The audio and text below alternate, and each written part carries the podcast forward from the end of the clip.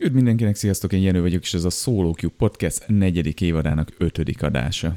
Na, a mai adásban több dologról fogunk beszélgetni, de a fókuszban a Dark Souls, azaz a Souls játékok lesznek, és körbejárjuk őket design szempontból, megpróbáljuk megfejteni, mi az a Souls recept.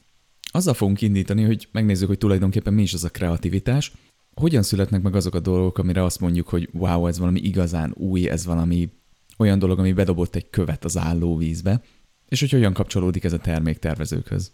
És innen fogunk átívelni oda, hogy, hogy hogyan születnek meg a játékstílusok, hogyan fejtjük meg őket, és hogy a Souls receptet miért olyan baromi nehéz megfejteni, miért nem működik, ha csak lemásoljuk, és miért olyan nehéz ellopni. Praktikusan miért nincsenek olyan jó minőségű souls -like mint a Dark Souls és társai. Viszont mielőtt beleállnánk egy gyors kitérő, az a helyzet, hogy erre az adásra úgymond nem igazán készültem fel. Van egy jó kis vacskos jegyzetem, de ez a jegyzet még akkor született meg, amikor azt terveztem, hogy csinálok, csinálok erről egy videót, még múlt évben, amikor a YouTube-on garázdálkodtam, és én, én erről amúgy jól meg is feledkeztem. És úgy került elő ez a jegyzet, hogy a nagyszerű Souls Máté, a, a Dark Souls és Souls-like-ok hazai helytartója, egy szerencsére egyre népszerűbb streamer és videós.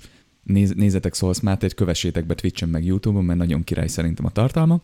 Szóval elkezdett csinálni egy ilyen podcast ö, formátumot, azaz, hogy a streamjein egy órát beszél valamilyen ö, Souls specifikus, úgy nehéz kimondani, Souls specifikus témáról, és ez nem más, mint a Souls Cast, erre is keresetek rá, nézzetek rá YouTube-on, szerintem nagyon király. Ő csinált egy adást arról, ahol arról beszél, hogy, hogy szerintem mik a souls like és mi fér bele, és mi nem. Na, én ezt meghallgattam, és írtam a videó alá egy két oldalas kommentet. Utólag is szeretnék elnézést kérni magyar youtuberektől, akik esetleg hallgatnak, vagy tudják, hogy létezem a kommentjeimért. Nem azért, mert annyira agresszívek, vagy, vagy nem tudom, hanem azért, mert baromi hosszúak. Egyszerűen, hogyha van, van egy jó téma, elszok, elgondolkoztat, és odaírom, ami eszembe jut. Úgyhogy elnézést, ha valakit ez idegesít, elég hosszú kommenteket szoktam írni. Na és amikor ezt a kommentet írtam, meg gondolataimat, hallgattam nyilván a Souls Mátének a remek gondolatait, akkor eszembe jutott, hogy hoppá, én erről amúgy akartam nagyjából erről a témáról egy adást, vagy nem is adást, hanem egy videót csinálni, úgyhogy előszedtem ezt a jegyzetet, és most nagyjából ebből fogok táplálkozni.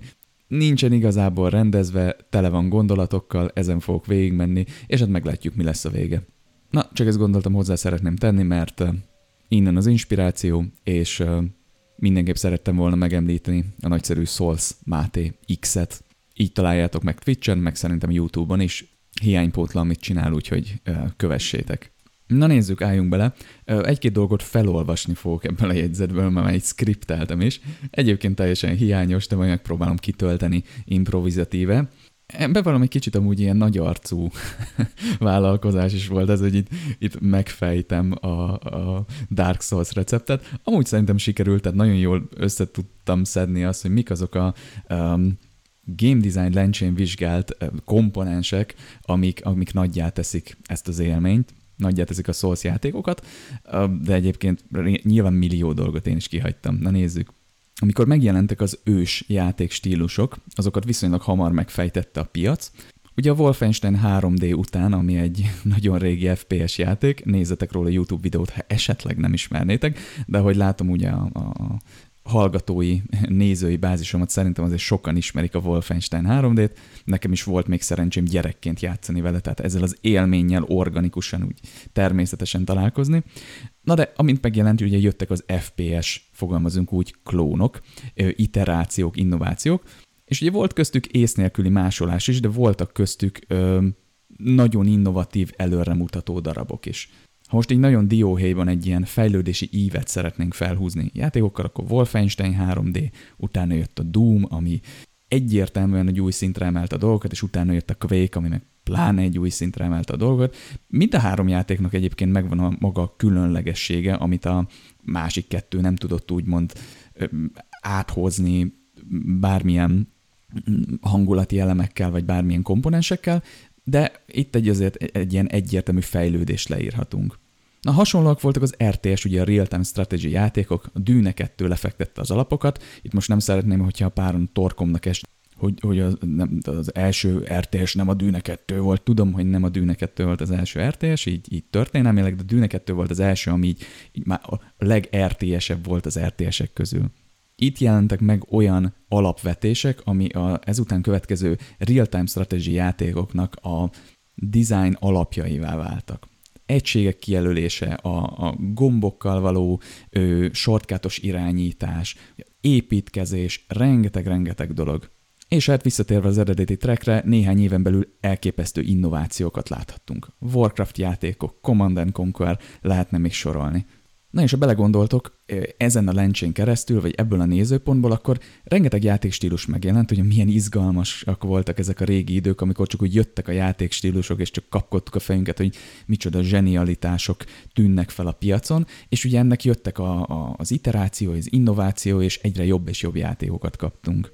Na most az a téma, hogy miből lesz egy új játékstílus, az egy elég szép és mély nyúlreg, rengeteget lehetne elemezni, nyilván példákon, meg pszichológiai elveken, meg gazdasági elveken keresztül, hogy mikor van, mikor történik meg az, amikor egy termék átüt egy olyan falat, hogy ezt elkezdik másolni. Elkezdik, mint alap felhasználni, és elkezdenek innoválni rajta. Ugye majd ez egy fontos különbség lesz, amire hamarosan rátérünk, hogy a másolás, meg az innováció, amit majd egyébként lopásnak fogunk hívni, egy idézet miatt, egy Picasso idézet miatt, Szóval a másolás és a lopás között mi a különbség? Mikor van az, amikor elkezdik ész nélkül másolni a dolgokat, meg amúgy elkezdenek az emberek innoválni egy jó alapból? És ez a folyamat a játékok világában nagyon szépen megfigyelhető, mert jön egy új ötlet, és elkezdenek megjelenni az úgymond klónok, vagyis hát azok a játékok, amik gyakorlatilag azzal a, a játékmenettel rendelkeznek, azokkal az alapokkal, amit ez a játék letett, és ráraknak valamilyen csavart. És visszatérve ez elég sok játékkal megtörtént. Ugye, ahogy említettük, az FPS-ek, az RTS-ek, de hogyha egy kicsit közelebbi, tehát jelenben lévő példákat akarnánk megemlíteni, akkor ugye ilyen volt a MOBA, ami egy StarCraft, majd Warcraft 3 modból származott, de hasonló példa a Battle Royale is, ami meg egy azt hiszem Arma 2 modból származott. És az a helyzet, hogy ezek a játékstílusok, amikor így megjelentek, általánosságban elmondható, hogy viszonylag könnyen lemásolták őket, viszonylag könnyen innováltak rajtuk, és hasonló vagy nagyobb sikereket kezdtek el elérni ezek, a, ezek az iterációk, mint azok a játékok, amik ugye ezeket a, az alapokat lefektették. Viszont van egy stílus, amit egyszerűen nem tud feltörni a játékipar, vagy csak nagyon így a felszínét tudja megkapargatni, amíg ugye a stílust alkotó stúdió ugyanebből a receptből a játékiparnak a csúcsait hozza ki. És ugye ez nem más, mint a, a Souls játékok, vagyis a Souls-like. És az annyira igaz, hogy azok a Souls-like-ok, amik megjelentek a, a piacon, nem hogy a, a jelenleg ö, legfrissebb, legújabb Souls, From Software játékokat, tehát az eredeti Souls játékokat nem tudják lepipálni, vagy közelekbe se tudnak érni, hanem az eredeti Dark Souls-t, ami ezt a stílust igazán behozta a mainstreambe, de még talán a Demon Souls sem az leges-legelső iterációját ennek a játékstílusnak. Most ebbe a vitába, játékstílus vitába nem nagyon akarnék belemenni, hogy egyáltalán egy külön játékstílusa a Souls, szerintem egyértelműen igen, tehát nem hiába létezik az a fogalom, hogy Souls-like, átütött egy falat, ez egy új játékstílus, de azzal is egyetértek, hogy ez egy aljátékstílus, tehát a külső nézetes akció RPG-knek egy, egy csavart formája, de annyi új dolgot tartalmazott, hogy kinőtte magát egy játékstílussá. Most, hogy erre hozzak egy másik példát, ott van a DR Billions, amire csináltam egy adást, hallgassátok meg, ha van kedvetek. Az egy szerintem teljesen új, egy friss ö, megvalósítása volt az RTS játékoknak, ugyanis van benne egy úgymond tower defense, van benne roguelite elem, ö, túlélő elemek, és ö, egy egészen új típusú stratégia, real-time stratégia játék, és elkezdtek megjelenni annak is az iterációja. Hasonló ugye a Vampire Survivors is, ugye, hogy átütött egy falat, és mindenki elkezdett ilyen Vampire Survivors játékokat csinálni, rengeteg jelent meg, és azon tudtak is innoválni. És ahelyett, hogy most inkább itt a játékstílusokkal foglalkoznánk, lépjünk egy kicsit hátrébb, és nézzük meg magát a kreatív folyamatot, hogy hogyan születik meg valami, amit ember alkot. Mert az a helyzet, hogy, hogy ránézünk Hidetaka Miyazaki-ra, vagy Kojimára, de akár legyen szó Steve Jobsról, hajlamosak vagyunk azt gondolni, és ez teljesen természetes, hogy ezek az emberek ilyen igazi nagy vizionáriusok, akik valamiféle, valamiféle dimenzióból, leginkább a saját fejükből lehoznak valami csodát, és azt megvalósítják a világban. Ez így is van egyébként, tehát így történik, hogy ezek a, a zseniális emberek kellenek ahhoz, hogy megszülessen valami új és csodás a világban, de ők csak részei egy sokkal nagyobb egyenletnek. Na és ezt az egyenletet ö, szeretném, ha egy kicsit körbejárnánk és megértenénk, ahhoz, hogy lássuk, hogy egyébként hogyan a, történnek meg ezek a csodák leginkább a játékok világában. És kezdjük egy idézettel, amit már említettem, ez egy Picasso idézet. Good artist borrow, great artist steal. Ez azt jelenti, hogy a jó művész másol, igazából kölcsönvesz, de mondjuk azt, hogy másol, a nagyszerű művész viszont lop. Én szeretném már is ezt az idézetet egy kicsit tovább gondolni, legalábbis a terméktervezés, a designerek világába áthozni, és azt mondanám, hogy egy rossz designer másol, egy jó designer pedig tudatosan lop. Sokan azt hiszik, hogy a designerek, tehát a terméktervezők vagy game designerek azok ötletemberek. Tehát arról szól a munkánk, hogy kitalálunk valami hú de faszát, és akkor azt, azt így lehozzuk a világba, és akkor az majd vagy jó lesz, vagy nem. És ez összhangban van azzal, vagy párhuzamban van azzal, amit ezekről a zsenikről gondolunk. Hogy azok úgy csak úgy megszületnek. De nem erről van szó. A munkánk nem arról szól, nekünk terméktervezőknek, game designereknek, hogy ötleteket hozunk, egy kitalálunk, és hogyha jó az ötletünk, abból majd egy jó játék lesz, ha, viszont rossz az ötletünk, akkor egy rossz játék lesz, és akkor még próbálgatjuk, és vannak emberek, akik ezt jobban csinálják, mert jó ötleteik vannak általában, vannak, akik meg rosszul. Nem. Az ötleteknek a generálása az egy nagyon fontos része a munkánknak, de ugyanakkor nem a teljes része, tehát ez, ez nem az egész. Amikor ötleteket generálunk, egyébként ezeket validálni is kell, tehát nekünk terméktervezőnknek egy nagyon, az, az egy fontosabb része a munkánknak, hogy ezeket az ötleteket, ezeket a víziókat validáljuk, hogy tényleg megoldanak egy problémát a világban, egy mondjuk egy termékötlet, vagy egy játék ötlet, egy játékmechanika tényleg fan-e. Ezt nem hasraütésre döntjük el, hanem például tesztelünk. Erről én már rengeteget beszéltem a SoloCube-ban, a, a terméktervezési alapokról, game design elvekről, szóval szerintem már nagyjából tudjátok itt miről van szó, ha esetleg nem, akkor ö, keresgéljetek nyugodtan az archívadások között, vagy a régebbi adások között, mert rengeteget beszélünk erről.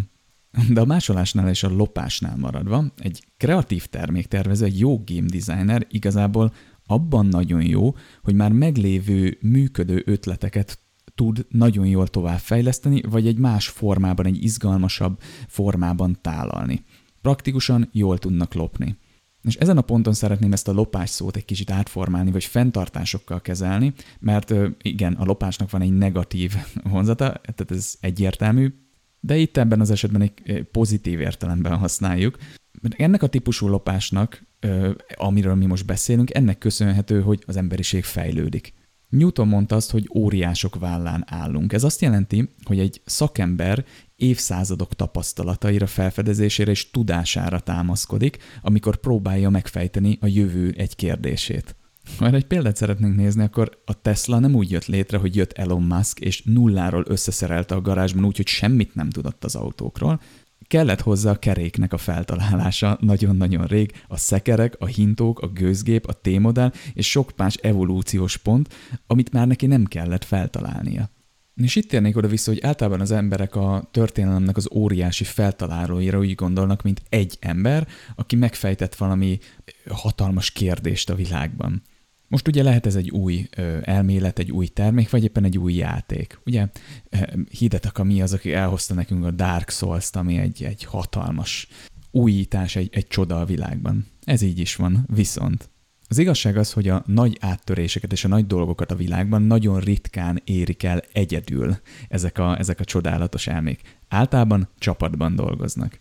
Viszont ha egyedül is dolgoznak, tehát az, az a heuréka momentum úgy születik még, hogy éppen egyedül vannak, vagy be voltak zárkózva tíz évig, és csak egyedül dolgoztak, izolációban, akkor sem egyedül értékel ezeket az áttöréseket, hanem sok százezer, vagy millió, vagy milliárd ember által. Na, hogy jön ez össze? Itt van nekünk Csíkszent Mihály Mihály, egy zseniális pszichológus, és írt egy nagyon király könyvet, amit úgy hívnak kreativitás, mindenkinek ajánlom elolvasni, és ebben ő bemutatja, hogy a kreatív elme, ami hoz egy óriási változást a világban, igaz, kardinális része ennek a folyamatnak, tehát elmaradhatatlan, hogy ott legyen egy kreatív elme, de csak egy része a kreativitás egyenletének, része ennek az óriási folyamatnak. Na, akkor mi milyen, milyen változói vannak ennek az egyenletnek? Része az is, az a rengeteg ember, aki előkészítette az áttörést. Tehát ugye visszautalok, mint, amit Newton mondott, óriások vállán állunk. Tehát rengeteg innováció született meg a múltban, amire tudott ez a kreatív elme támaszkodni. Ez a rengeteg ember, aki kutatott, felfedezett dolgokat, feltalálta a kereket, előkészítette azt az áttörést, ami egy adott időpillanatban megtörténhetett. Majd ugye következik a kreatív elme, aki ezt a tudást összegyűjtötte, összedolgozta valami újjá, megtalált benne a saját tehetsége, vagy egyéb területekről hozott tudás által. Ugye a kreativitásban azért mondják, hogy nagyon fontos, hogy inspirálódja lehető legtöbb területről, mert van egy, egy szakmád, egy professzionális szakmád, amiben próbálsz dolgozni, egy domain, de minél jobban kitekintesz, annál jobb kombinációkat tudsz összehozni. Szóval jön a kreatív elme, és összedolgozza ezeket a dolgokat, észrevesz benne egy mintát, egy, egy valamit, amiből valami újítás uh, megszületik. És van egy nagyon-nagyon fontos harmadik dolog, és több dolog van, de én most ezt egy kicsit leegyszerűsítettem, tehát a harmadik dolog az a befogadó tömeg hiába születnek ö, zseniális dolgok a múltban, amik aztán összeállnak valami igazán nagyjá, ha az emberiség nem áll készen arra, hogy ez befogadja. Rengeteg példa van arra a világban, hogy megszületett valami, és nem lett híres. Egyszerűen nem értették az emberek, nem tudták még befogadni. Tehát hiába született meg egy óriási innováció, az csak később lett népszerű, vagy később terjedt el úgy igazán, mert egy múltbéli időpillanatban még nem álltak rá készen az emberek pedig technológiailag gyakorlatilag minden szempont adott volt ahhoz, hogy működjön. De az emberek még nem álltak rá készen. Szóval a befogadó tömeg, egy kritikus tömeg, aki ezt felemeli, pajzsra emeli és elkezdi terjeszteni, aztán pedig ugye szépen behozza a köztudatba, és az életünk általános részévé teszi, az is egy kritikus része az egyenletnek. Tehát óriások vállán állunk, a múltban feltárt információk, feltalált dolgok az az óriási adat- és információbank, amit a múltban felhalmoztunk, az első része az egyenletnek, aztán jön a kreatív elme, ami, aki ebben talál egy mintát, megtalál valami újat, de kell egy harmadik komponens is, hogy ez befogadható legyen az embereknek. Na és ha erre egy példát akarunk nézni, ebben zseniálisan jó az Apple, még zseniálisabb volt, amikor még Steve Jobs élt, ugyanis ő egy olyan kreatív elme volt, aki nem csak ahhoz értett nagyon-nagyon jól, hogy hogyan lehet ezeket a tudásokat, ezeket a technológiai vívmányokat összegyúrni valami igazán izgalmassá, hanem ahhoz is értett, hogy mikor és hogyan tálalja ezt az embereknek, hogy az átüssön egy falat, hogy, hogy, hogy ezek, ezek megfelelő időben érkezhessenek. Milyen világrengető ötletei, zsenialitásai voltak Steve Jobsnak, az Apple-nek, ugye ott volt az iPhone, az iPod, és ezekhez a ö, zseniális vívmányokhoz rengeteg dolognak kellett összeállnia. Fel kellett találni az MP3-at, az érintőképernyő, érintőképernyőket, az okos telefonoknak a koncepcióját, stb. stb. De ezeket nem ő találta fel. Ezek a technológiák már előtte is léteztek, ő csak, itt nagyon idézőesen csak az volt, aki ezeket egy olyan kombinációban hozta létre, amit úgy ismertünk meg, mint az okos telefonoknak a megszületése, vagy az iPhone.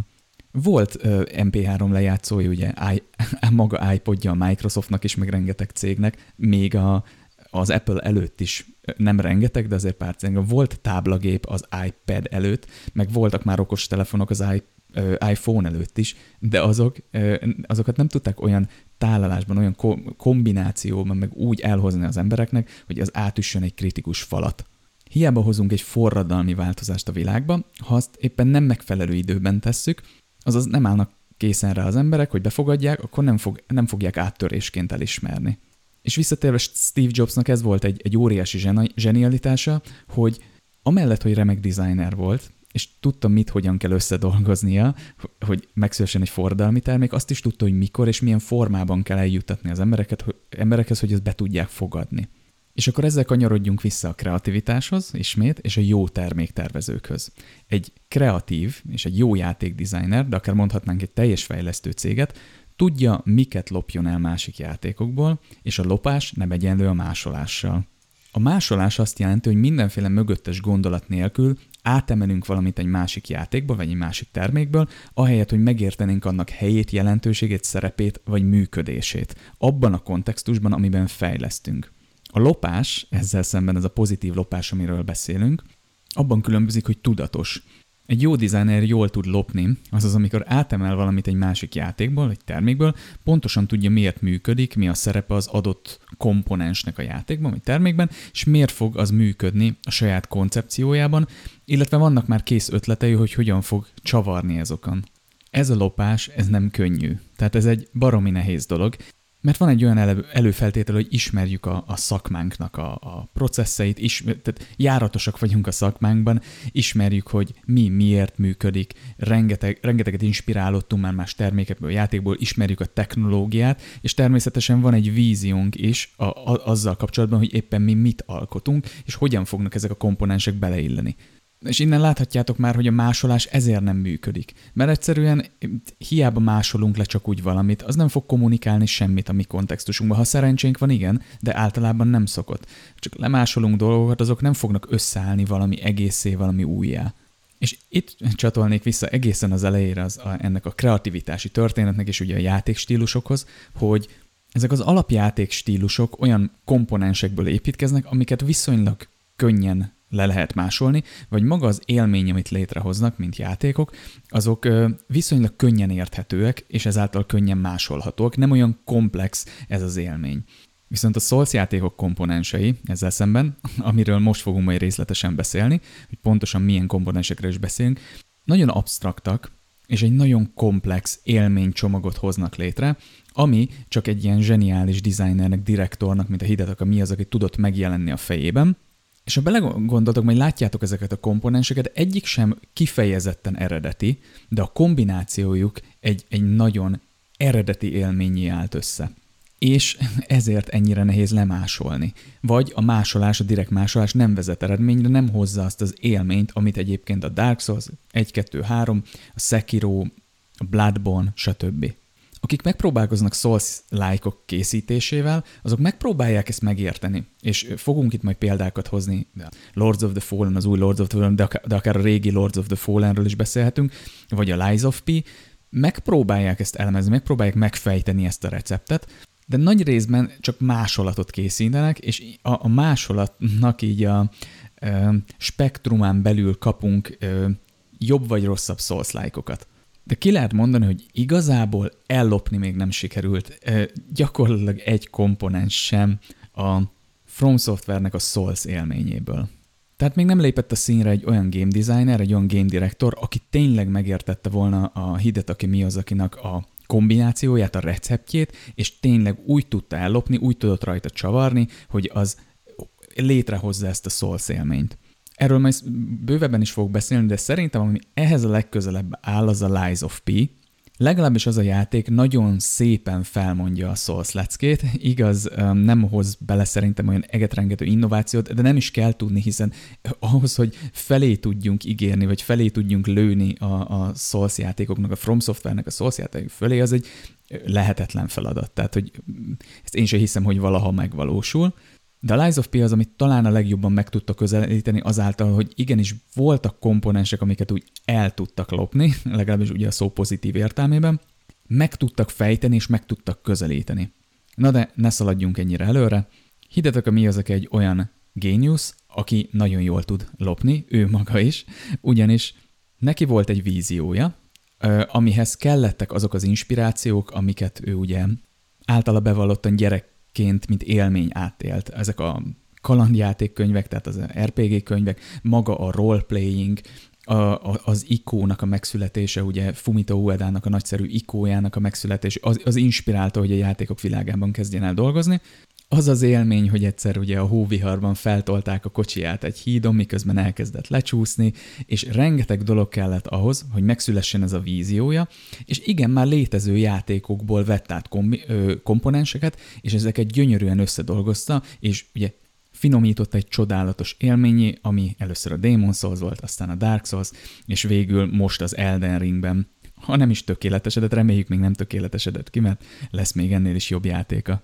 Most ebben részletesen nem fogunk belemenni, hogy Hidetaka mi az, aki hogyan kommunikál a designereivel, hogyan mutat nekik, hogyan próbálja a vízióját megmutatni nekik, de elég annyit tudni, hogy ő neki egy nagyon direkt elképzelése van, de nem mikromenedzseli a designereiket, hogy, hogy, designereit, hogy hogyan alkossanak meg valamit, hanem megpróbálja a designerei játékfejlesztői kreativitását is megcsapol, megcsapolni, és ezt a víziót még jobban tökéletesíteni azáltal, hogy ezek az emberek mit tudnak hozzáadni. Tehát ő úgymond jeleket mutat, de elég konkrét jeleket, képeket, meg elég konkrét dolgokat mond, de a részletekbe menő dizájnt az rábízza a grafikusaira, game designereire, stb. Tehát praktikusan ő begyűjti, megvan egy víziója, begyűjti ezeket a komponenseket, és azáltal lesz tökéletes, hogy az a csapat, aki vele dolgozik, ezt, ezt így tovább formálja és tovább tökéletesíti. Ha valahol egy designer esetleg félremegy, akkor ő szól, hogy nem erre gondolt, de igyekszik nem, megfog, nem fogni, mikromenedzselni a csapatának a kezét. Szóval összefoglalva ezt az egészet, szerintem ez a Dark Souls, mint jelenség a világban, a Souls élmény, azáltal születhetett meg, hogy volt rengeteg játék, anomália, jelenség, bárhogy is nevezzük a világban, ami egyszerűen eljutott Hidetaka Miyazakihoz, és az ő életútján és tapasztalatain keresztül egy, egy vízióvá tudott manifestálódni. Ehhez a vízióhoz ő begyűjtötte azokat a játékelemeket a piacról, ami szerinte illik hozzá, és e, létrehozott egy egyedi kombinációt. Amikor ez megszületett a Demon Souls formájában, akkor emlékezzetek vissza, hogy ezért nem állt még készen a világ erre. Nagyon sokan utálták ezt a játékot, viszont egy, egy parázs, egy kis tűz megjelent így a sötétségbe, hogy valami ebben a játékban valami igazán különleges, és valami nem lehet letenni. Tehát, hogy ebbe valamit, valamit nagyon eltaláltak, nem értjük miért, mert amúgy rohadt aljas ez a játék, de valamit eltaláltak benne. Tehát még nem állt készen a, a világ arra, hogy, hogy Hidetaka Miyazaki a zsenialitását megtapasztalja. Aztán utána jött a Dark Souls, és ez volt az a pont, amikor átlépt, átlépett ez a játék egy határt. Nyilván több emberhez eljutott, mert PC-re is kijött. A, ö, le voltak csiszolva gyönyörűen az a, le volt csiszolva gyönyörűen az a vízió, ami, ami mi az, akinek a fejébe megjelent, és más játékokból, modernebb játékokból szedtek össze még komponenseket, és sikerült átütni azt a falat, hogy eljusson a tömegekhez, és tényleg ezt a koncepciót úgymond pajzsra emeljék, de ez még akkora tömeg nem volt.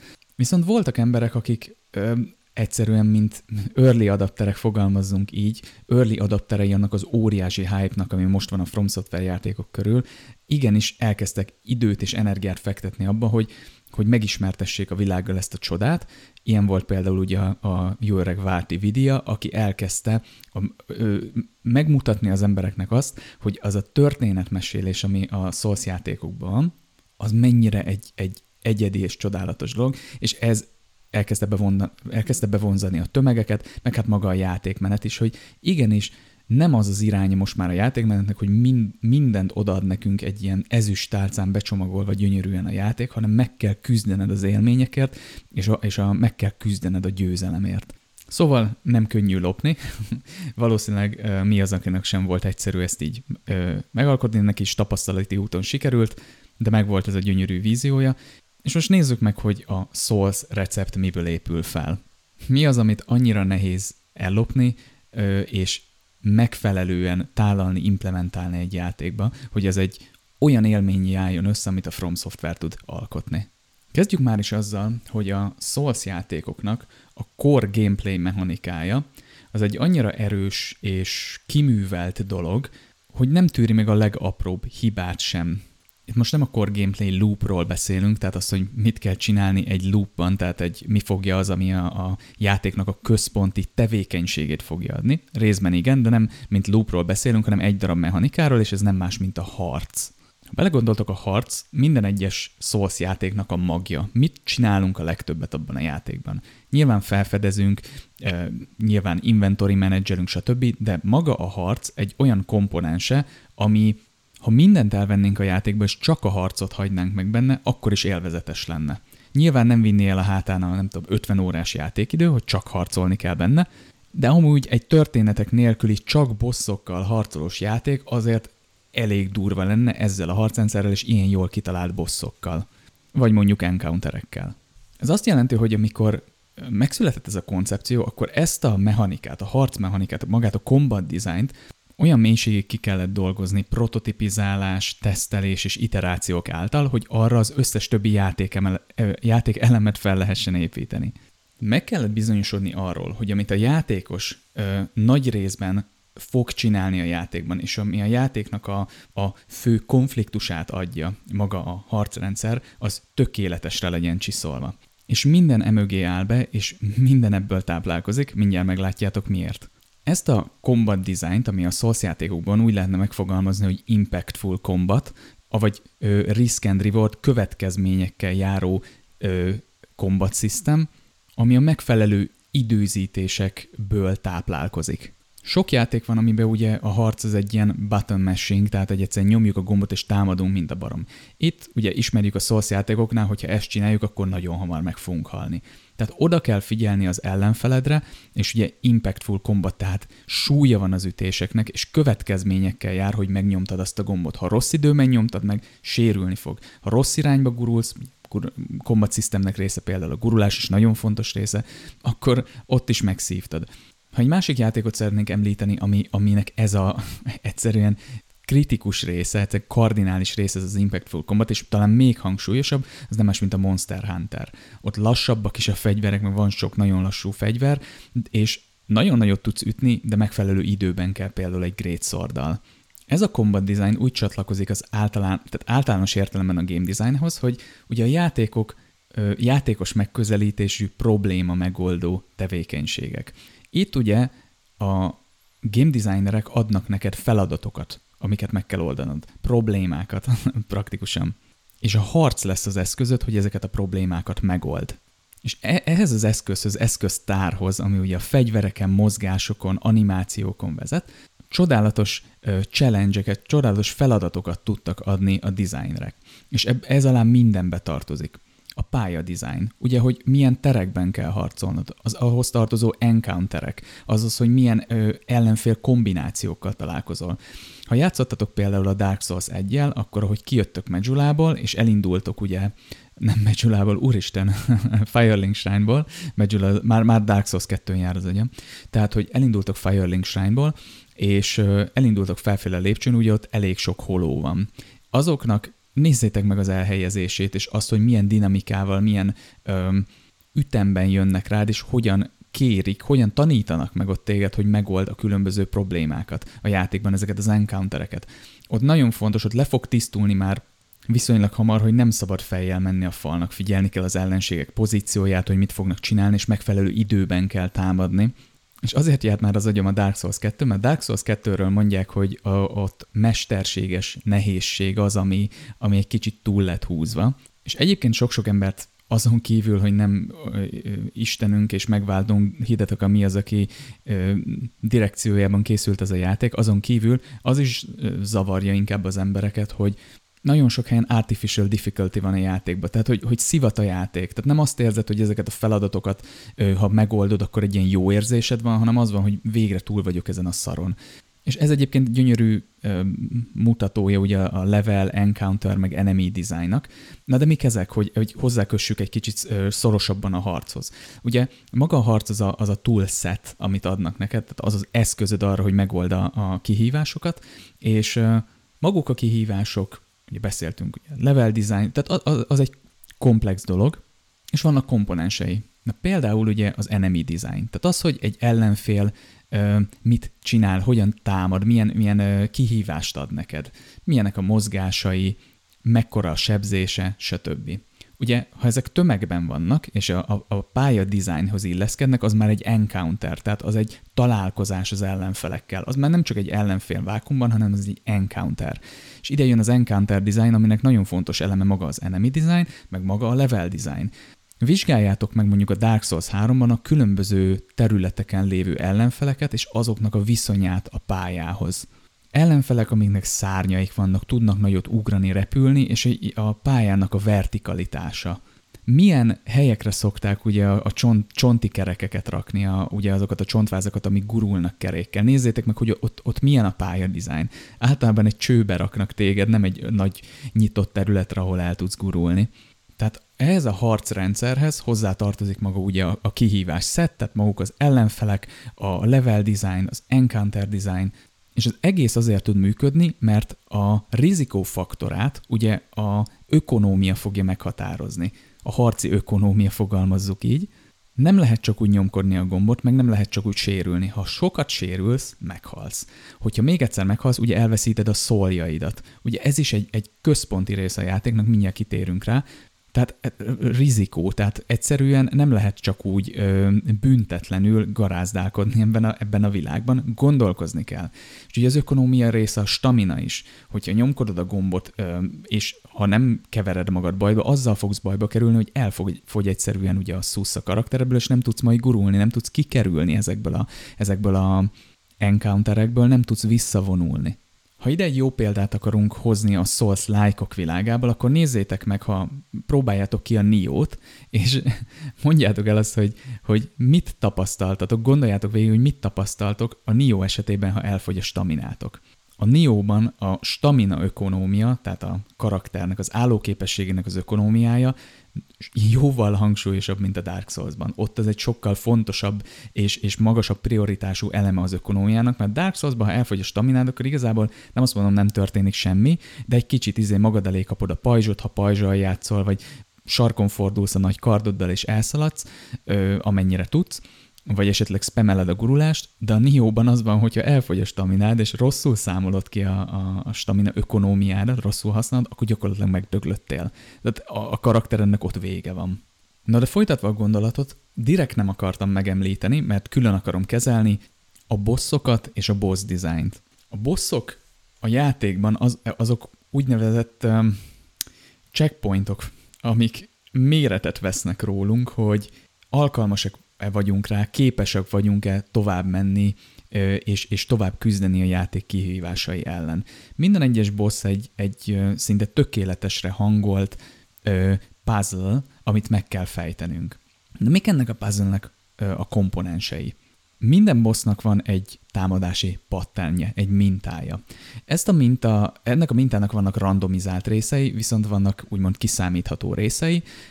Kiszámítható részre egy példa, hogyha például alatta vagyunk a bossnak, akkor maga alá fog támadni, mondjuk befúj egy tüzet egy sárkány, vagy tapos, ha távol vagyunk, akkor meg oda fog ugrani. De mondjuk a pozíciónkhoz képest vannak ennek random részei is, tehát hogy, hogy egy random setből fog válogatni a boss, hogy milyen támadást ö, intézzen ellenünk, azaz milyen kihívást adjon ö, nekünk abban a pillanatban, hogy el tudjunk gurulni, vagy védekezni tudjunk. A puzzle első darabja ez, hogy meg kell tanulnunk az, a, a bossnak a, a különböző mozgásait, és ezt össze kell tudnunk hozni a saját játékstílusunkkal, buildünkkel, hogy hogyan fogunk tudni reagálni erre a kihívásra. És hogy lássátok, hogy mennyire finom hangolt ez a rendszer, tehát hogy mennyire tudatosan állítják ezt a kihívást elénk, nézzétek meg, koncentráljatok a, a boss támadásainak a hangjaira, meg az animációira. Itt jön be az a fogalom, amit úgy szoktak hívni game designban, hogy telegráfolás, meg nem csak game designban, hanem úgy általában a gamingben. A telegráfolás az azt jelenti, hogy üzen nekünk a boss, hogy mit fog csinálni. Kontraproduktívnak tűnhet, ugyanis miért akarná valaki leszpoilerezni a saját támadását? Miért lenne az, hogy, hogy a, a, a 11-est rúgó focista elmondja, hogy melyik oldalra fogja lőni a labdát? Na ez a game design. Nem az a célunk, hogy a játékost ö, orvérzésig szopassuk. Az a célunk, hogy a játékos küzdjön, de győzedelmeskedjen, és ezért neki segíteni kell ebben. És minél szofisztikáltabban csináljuk, minél jobban a tudatalattiára hatva tudjuk ezeken a nehézségeken át emelni, meg, meg segíteni őt a győzedelmeskedésben, annál jelentőségteljesebb lesz az élmény. És ez elképesztő mélységekig megy. A, a, az is számít, hogy milyen zene szól a boss fight alatt. Nyilván a támadásoknak a, a tized másodpercre lebontott ö, animációja, hogy éppen hova emeli a, a fejszéjét a boss, és milyen sebességgel, milyen sebességgel csap le rád mikor milyen támadást ö, intéz, milyen részén tartasz éppen a, a játékban, milyen eszközök lehetnek, amik rendelkezésére állnak a játékosnak, hogy ugye ezt a, ezt a puzzle-t ezt megoldja. Ugye telegráfolnak neked ö, a magukkal az animációkkal. Van egy lassú felhúzás, a felemelése a fejszének, akkor tud, látod, hogy le fog csapni, és várod a lecsapást, és arrébb gurulsz a hang, bizony, a bosszoknak megnézitek Dark Souls játékok bosszainak a hangjait, elég, tehát megkülönböztethető hangokkal hívják fel a figyelmet különböző támadásokra. És ezekre nem tudatosan, de emlékszik a játékos. És ebbe az egész rendszerben, mint off-topic, nagyon fontos off-topic, mellékes dolog megemlíteném, hogy amit rengetegen gyűlölnek, ugye a kardiózás, hogy miután meghalsz, vissza kell szaladnod a bosshoz, az ennek egy, egy, egy létfontosságú része, hogy abban a 10-15-20 másodpercben akár a tudatalattid megemészti ezeket az ingereket, és a következő próbálkozásodnál e- ezeket a megemésztett tudatalatti ingereket, meg ugye a tudatalatti gondolkozik, próbálja beépíteni utána ebbe a megoldásba, fel tudod használni a harcban. Lehet nem is leszel rá tudatos, de jobban fog menni a harc. És ahhoz ez a befutás szükséges. Ez egy rövid pihenő, amíg hagyják az elmédet feldolgozni az eseményeket, ugye az impulzusokat, és ezáltal ő tudsz tanulni. És ebből az óriási csomagból áll össze egy élmény, egy boss élmény, amire azt mondjuk, hogy úristen, ez egy epikus harc volt, és éppen, hogy sikerült. Na ez nem véletlen. Ez elképesztően precíz design. És ezen a ponton mondanám, hogy ez nem úgy működik, hogy jön mi az, aki ezt így leírja egy bőrkötésű könyv, hogy pontosan mit kell, és milyen száma, milyen sebzések, meg minden legyen, megvalósítva ez a dolog, és akkor ezt így, így lefejlesztik, és akkor ő, mint egy ilyen csodás isteni lény, így ezeket így mindig elsőre lecsatornázza egy, egy ismeretlen dimenzióból. Nem, neki van egy ötlete, hogy milyen bossnak kéne lennie, milyen a tematikája, milyen mozgásai vannak talán, amit ő ebbe bele tud adni, és csinálnak egy prototípust. Összeraknak valamit. Az a lényeg, hogy, hogy működjön és mozogjon. És az elsőre nem lesz jó, nem fogja hozni azt az élményt. És apropó élmény, van egy nagyon ö, ö, szolid víziója, ö, nem, nem csak az adott bossról, hanem az egész játékról hidelek a mi az ennek, mint direktornak, és az egész csapatnak, mert ezt az egész csapat felé kommunikálni kell, ami ugye egy ilyen döntés döntési helyzetekben tud adni nekünk egy könnyedséget, hogy a víziónknak ott támogatja egy adott döntés, vagy nem. Egy bossnál is van egy vízió, hogy mi, milyen élményt akarunk itt kommunikálni. Megnézik a prototípust, és hozza azt az élményt. Hát nem igazán. Hogyan tudnánk ezen javítani? És akkor elindul a, a, az iterálás, és az újabb és újabb prototípusok finomítása ennek a prototípusnak, és a prototípusból lassan végleges élmény lesz, amiről azt hiszük, hogy végleges, de aztán később az öt bosszal később kiderül, hogy ezen a bosszon, amit már megtervezünk, kéne változtatni ahhoz, hogy a hatodik még jobban működjön. Mindig tudnak ugye regressziósan változni a dolgok, de ez, ez hosszú, prototipizálás és tesztelés és iterációs folyamatokon alakul ki egy ennyire komplex rendszer. És ahogy említettem, minden ez alá van rendelve, tehát ez alá van rendelve minden pontosabban. Tehát, hogy a fegyvereknek a sebzése, a, a stamina ökonómia, a encounter, a level design, a, a boss design, alapjáraton minden ennek van alárendelés, és a harc ennek a magja, és természetesen ebből tudnak kicsírázni, kibrencselni nagyon különleges dolgok, amik, amik még jobban, még érdekesebb és még változatosabbá teszik ezt a játékélményt, és ezek a komponensek visszahatnak a harcra is. Ezek által alakul ki egy olyan különleges csomag, amit így, így mint egy Souls élmény ismerünk. Tehát a harc, a bosszok és az ellenségek még nem valósítják meg ezt a Souls élményt, de annak a legfontosabb játékmechanikai elemei. Ezek az alapkomponensek valósítják meg ezt a risk and reward, tehát a rizikó és, és jutalom um, játékmenetet, hogy kockáztatsz, tanulsz, tapasztalsz, és megkapod a jutalmadat. Ez egy adrenalin rás, ami nagyon-nagyon jól esik. És sok játék eset, esetében itt romlanak el a dolgok, hogy egyszerűen nem tudják megtalálni az egyensúlyt a rizikóban és, és, a, és a jutalmakban. Nem tudnak egy egészséges ö, nehézséget, egy kihívást, nem is inkább nehézséget, kihívást felállítani azáltal, hogy, hogy kemény legyen a játék, hogy elvárja tőled azt, hogy küzdjél, de ugyanakkor annyira jó minőségű eszköztárat, annyira jó minőségű kihívásokat adnak neked, amitől fairnek tűnik a játék. Nem is csak tűnik, hanem fair lesz a játék. Mert ez egy csodás rész, rész a Souls játékoknak, hogy rohadt nehéz, nagyon frusztráló, de érzed, egyszerűen érzed, hogy lehetséges. Lehet, hogy van egy-két helyen egy olyan első benyomásod, hogy ez, ez, ez bullshit, ez lehetetlen. De aztán érzed, hogy meg lehet csinálni. Fejlődsz, gyakorolsz, tanulsz, és megkapod a jutalmadat. Na ide még vissza fogunk térni, de nézzük meg ezeket a, ezeket a egyéb, de, és, de ugyanakkor nagyon fontos komponenseket, amik ö, ugyanúgy kardinális részei a Souls élménynek. Az első az az általános level design és a felfedezés élménye. Felfedezni egy területet, felfedezni új dolgokat csodás érzés, és evolúciósan egy, egy olyan része az embereknek, ami, ami az egyik legkülönlegesebb és legjobb érzés. Bármennyire furán hangzik, az is egy felfedezési élmény, amikor találunk valami olyat a, nem tudom, YouTube-on, vagy bárhol, ami így, ami így izgatottá tesz minket, hogy úristen, én ezt akarom csinálni, nem tudom, kötni, hajtogatni, miniket festeni, és elke- felfedeztünk valamit, ami érdekel minket, valami új, valami felfesdít minket. Ez is egy felfedezési élmény, sok mindent fel lehet fedezni. Az életben a lehetőségeknek a felfedezése az egy, az egy csodás élmény. És a level design, a területeknek a felfedezése, az tulajdonképpen a lehetőségeknek, a lehetőségek felfedezésének egy módja.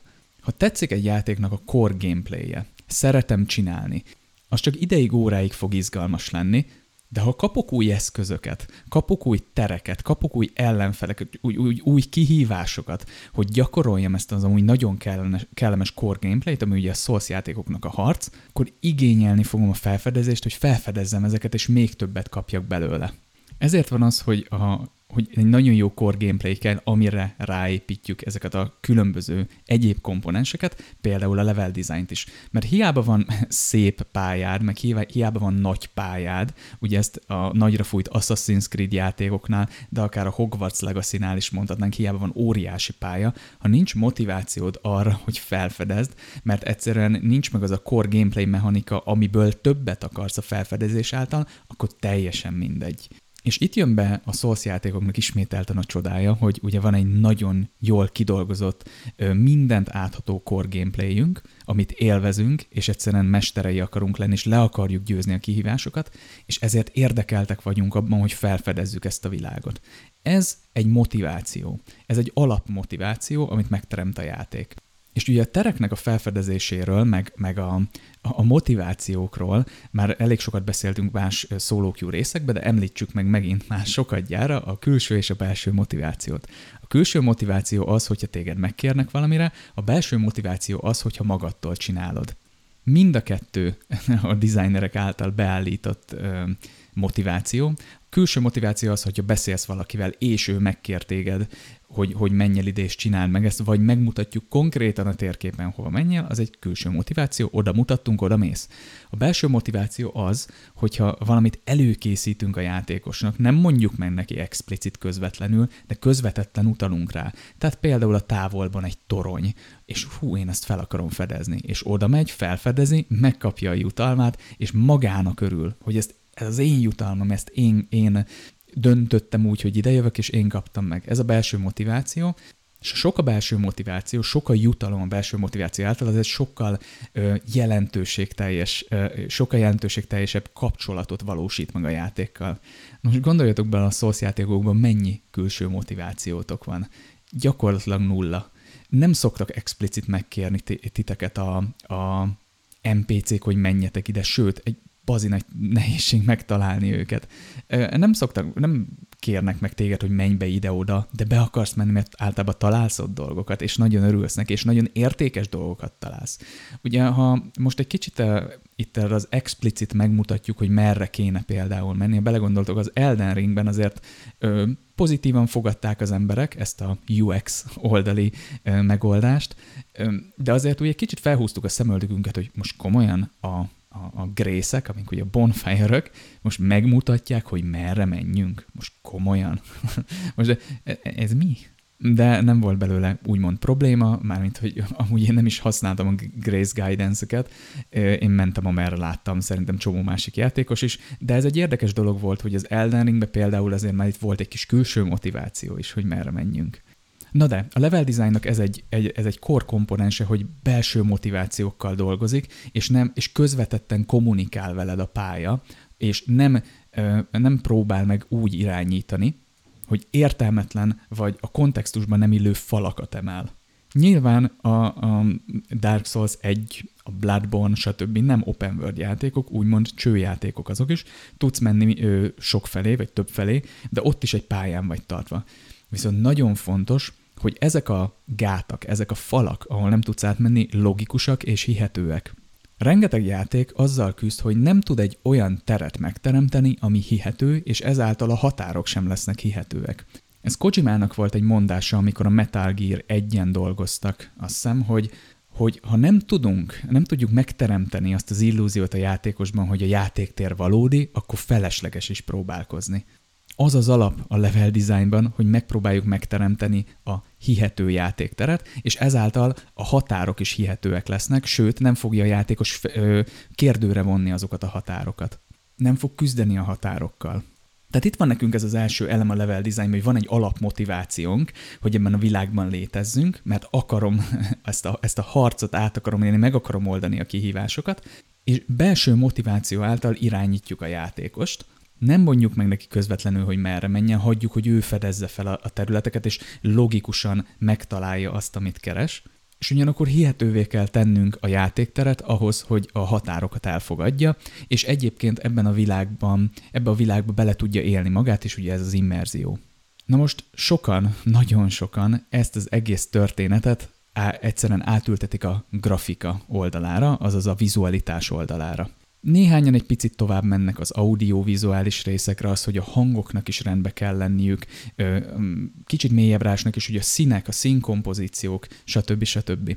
Viszont van egy, egy terület, vagy egy mélység, ahova nagyon kevesen merészkednek le, és itt tudnak megszületni azok a zseniális level designok, azok a zseniális terek, amik ilyen játékokat jellemeznek, mint például a Dark Souls, meg a Souls játékok. Ez a szint megint csak egy megértésből, egy vízióból táplálkozik, még pedig feltesszük azt a kérdést, hogy az adott térnek mi a funkciója egyrészt, másrészt pedig milyen érzéseket akarunk az adott térrel kiváltani a játékosból. Mi a szerepe az adott térnek a játéknak az adott szakaszában, milyen utat akarunk, hogy a játékos bejárjon ezeken a, ebben a térben. És ha megvan ez a, ez a vízió, ez az érzés, ez az élmény, hogy mit akarunk, hogy átéljen a játékos, akkor el kell mennünk abba az irányba, meg kell fogalmaznunk, hogy ezt milyen színekkel, milyen formákkal, és egyébként az embereknek milyen ismerős vagy éppen ismeretlen terekkel tudjuk ezt az élményt előidézni. Mi az, akinek és a From Software-nek azért zseniálisak a level dizájnjai, mert minden egyes térnek megvan a funkciója, és megvan az a, az a víziója, érzelmi, élménybeli háttere, hogy mit akarnak, hogy itt a játékos átéljen, és ahhoz tudnak keresni vagy alkotni egy olyan teret, ami ezt az érzést formailag, színügyileg és minden szempontból hangdizájnlag egyszerűen kommunikálja és, és eléri a játékosnál. Ehhez viszont ismernünk kell, hogy mit alkottak az emberek eddig, és miért alkottak bizonyos tereket az emberek. Csináltam kettő epizódot Christopher Alexander 15 elvéről, nagyon ajánlom őket meghallgatni, hogyha valaki erre a level designban, meg általánosan játék designban erre a szintre le akar merészkedni, nagyon is ajánlatos. Ugyanis Christopher Alexander egy formatervező építész volt, aki azt kutatta, az volt az ő életműve, azt próbálta meg megtalálni, hogy mi, mi az a forma nyelv, mik azok a, a, a, azok a dolgok, azok a jelenségek a világban, amik bármit amit ember alkot, vagy amit a természet alkot, befogadhatóvá tesz az ember számára. Ismerőssé, kellemessé. Nyilván ergonómiai, tehát formatervezési szempontból ez egyértelmű miért fontos, mert szeretnénk, hogyha egy dolog befogadható és, és kellemes lenne az ember számára használni, és építészetben a tereknél is erre próbálunk, ha éppen ez a célunk, ugye? Majd visszatérünk a játékok esetén. Nem mindig az a célunk, hogy a, a játékos otthon érezze magát, tehát megpróbálta megtalálni azokat az elveket, ami alapján befogadható lesz egy dolog, és ugye ennek a kontrája valami, ami, ami szorongást, valami kellemetlen érzést vált ki belőlünk. Nem tudom, jártatok-e már úgy, hogy voltatok egy olyan belső térben, ami annyira ízléstelenül, vagy annyira furcsán volt berendezve, vagy szarul éreztétek magatokat. Most nem szubjektív tetszésre gondolok, hanem egyszerűen egy rossz érzésetek volt. Nem fogok most Christopher Alexandernek a, a elveibe most itt belemenni. Hallgassátok meg ezt a két epizódot, szerintem viszonylag jól össze tudtuk szedni, és jó példákat tudunk hozni. Sokszor előkerülnek a Souls játékok is, mint példák, mint pozitív példák. De Christopher Alexander nagyon jól meg tudta fogalmazni, hogy mik azok az elvek, ami alapján egy teret fel kell építeni például, vagy mik azok az elvek, ami alapján bármilyen dolog a világban befogadható. De itt most a terekről beszélünk, tehát mik azok az elvek, ami szerint e, bizonyos érzelmeket, vagy egy érzelmi skálán egy teret el lehet helyezni, vagy éppen úgy lehet építeni egy teret, hogy az egy adott érzelmet kommunikáljon. És visszatérve a From Software-re, az, a level dizájnjaik azért zseniálisak, mert ők értik ezeket, ezeket az elveket. Nem tudom, hogy Hidetaka mi az, aki ö, Christopher Alexandernek a elvei alapján dolgozik, meg az ő level designerei, vagy csak van egy, egy intuitív megértésük erre, hogy hogyan lehet terekkel érzelmeket és ö, víziókat kommunikálni, de elképesztően csinálják. Figyelnek arra, hogy a, a tutoriál területek a játékaikban például olyan öm, építészeti megoldásokkal dolgozzanak, amik ismerősek, ismerős koncepciók az emberek számára eligazodnak ott. Azokban a terekben, ahol kritikus megtalálnunk valamit, olyan építészeti megoldásokkal dolgoznak, amik megint csak logikusak az emberek számára, befogadhatóak. Viszont, hogyha elvegyünk egy olyan helyre, ami aminek azt a célt kell szolgálni, hogy, hogy elveszettnek, idegennek érezzük magunkat, sok ilyen van a Souls játékokban, akkor ott is megtalálják azokat a formai követelményeket, meg építészeti szabályokat, amik megteremtik ezt az élményt. Jó példa erre, most Souls játékokból kilévetett egy másik játék, ugye a Returnal. Nézzétek meg a Returnalnek a világait, hogy mennyire idegenek. Ott például kb. ezeknek a szabályoknak megpróbáltak, és sikeresen, nagyon durván ellene is dolgozni, hogy minél kevésbé befogadható legyen a tér, minél idegenebb legyen, minél jobban elveszve érez magad, de természetesen valamennyire a emberi szempontból értelmesnek kellett lennie a tereknek, hogy ugye funkcionálisan, mint level design betöltse a szerepét, hogy legyenek platformok, legyenek fedezékek, legyenek eldugott tárgyak, stb. Ennek a kettőnek együtt kell ö, dolgoznia, és egy jó egyensúlyt alkotnia. Tehát nem szabad túl idegenre csinálnunk egy világot, mert azon nem tud el, túlzottan nem tud eligazodni a játékos, az már frusztráló tud lenni, tehát az élményből induljunk ki. Legyen éppen eléggé idegen, hogy, hogy úgy érezze magát a játékos, de funkcionálisan még feltalálja magát. És a From Software ebben elképesztő. Gondoljatok csak bele a vertikális pályadizájnjaikba, amikor valamikor felfelé kell menned. Például ugye a Jörek Funhouse, a Sense Fortress, idegen az az egész hely, kényelmetlen az az egész hely, és így is kell érezned magad ott. És amikor felérsz a tetejére, és, és úgymond kinyílik a világot, meg egy más, ér, más érzelmi ö, állapotba kell kerülnöd. De rengetegszer lefelé kell haladnunk a föld mélyére.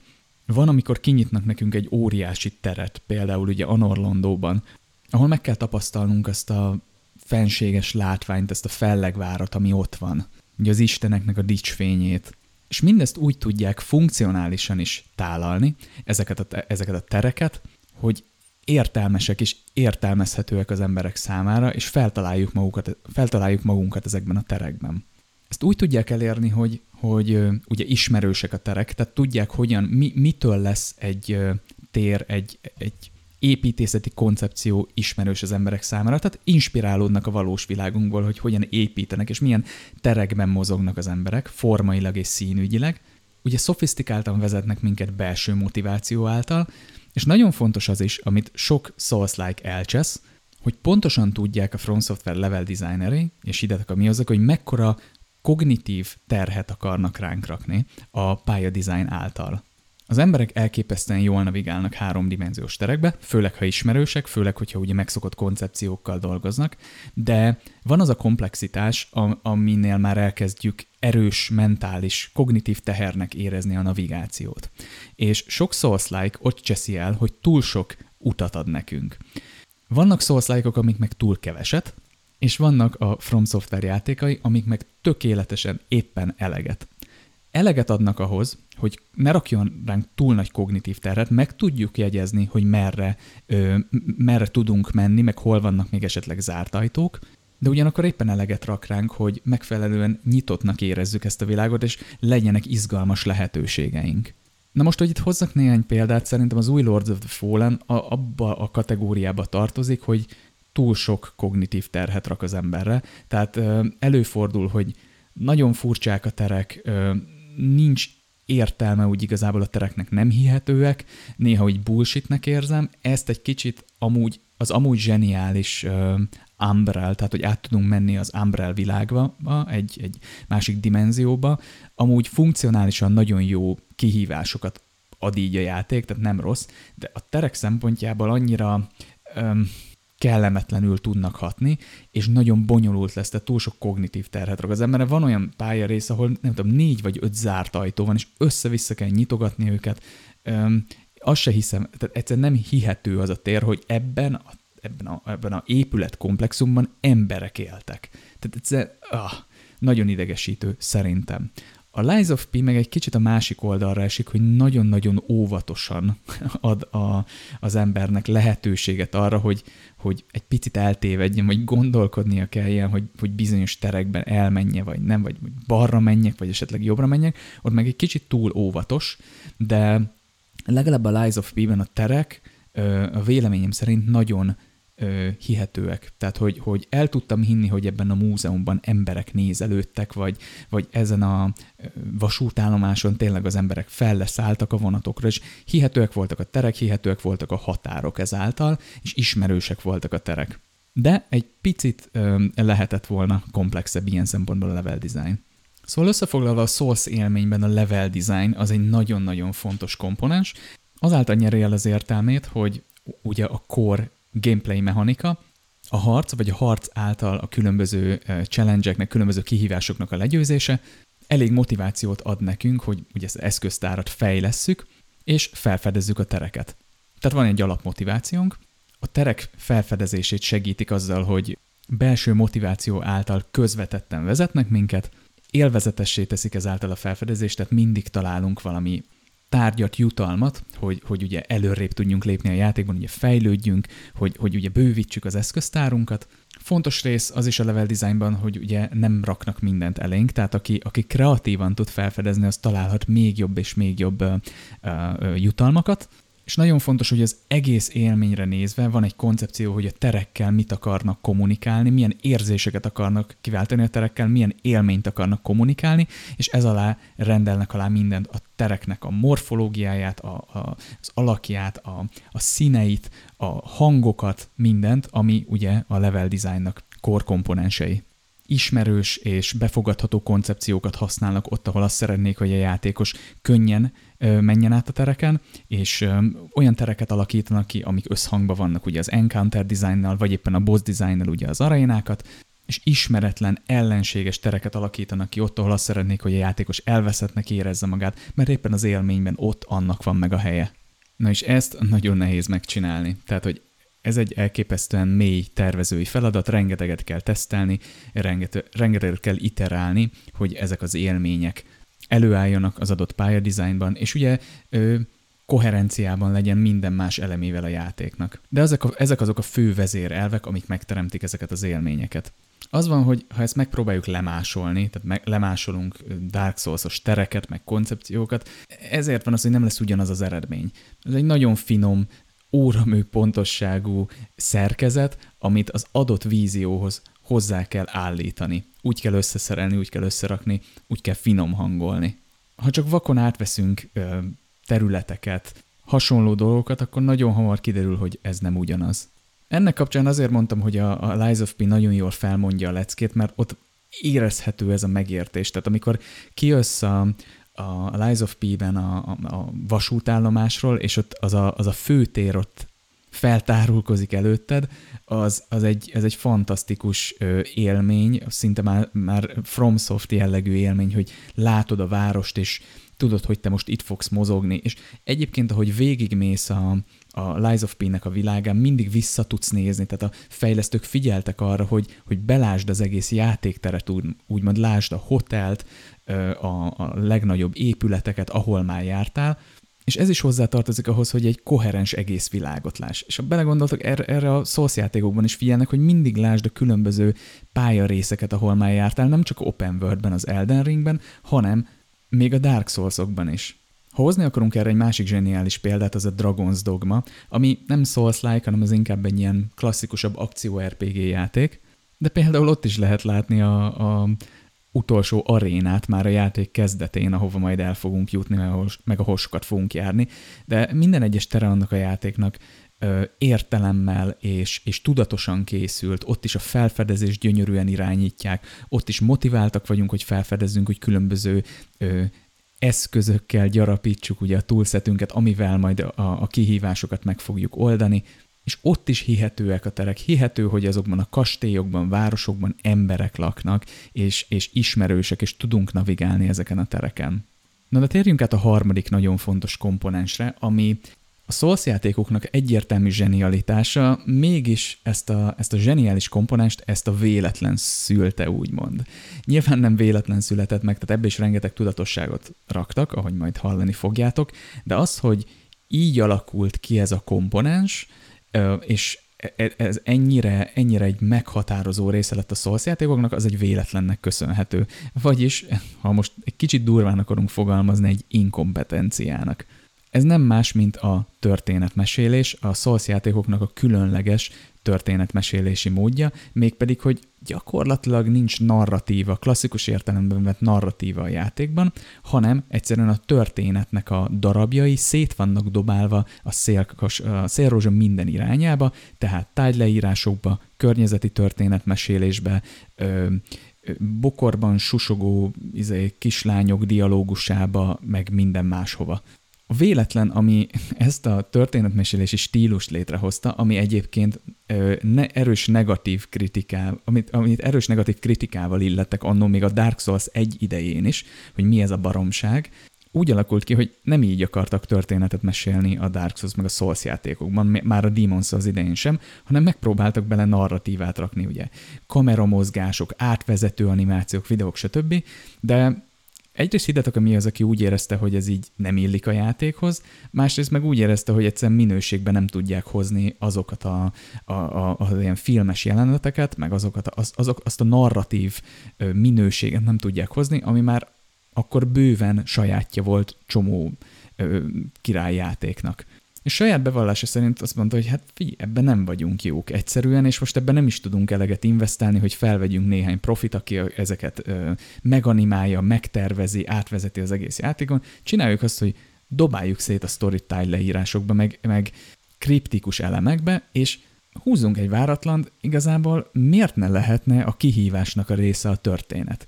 És ez egy elképesztően új gondolkodás volt, és zseniálisan új gondolkodás, ami baromságnak tűnhet első körben, de higgyétek, a mi az, akinek a, az észjárásában nagyon is beleillik.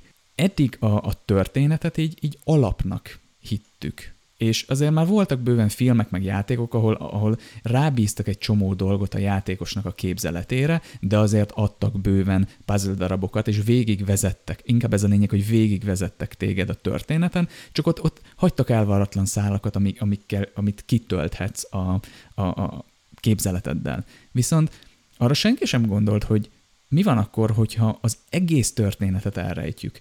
Tehát, hogy bekerülsz valahova, azt se tudod ki vagy, mi vagy, mi ez. Az, a történeti motivációt nem, nem lehet csak úgy, vagy nem kapod csak úgy készesz, hanem neked kell még azért is megszenvedni, hogy értsd, hogy mit csinálsz a játékban történeti szempontból. És a játékdizájnon belül ilyenkor, ebben az időben, amikor a Demon Souls született, és kialakult ez a koncepció, akkor még nagyon az az iskola ment, hogy a történet az a, az a legelső, amivel kell kezdeni.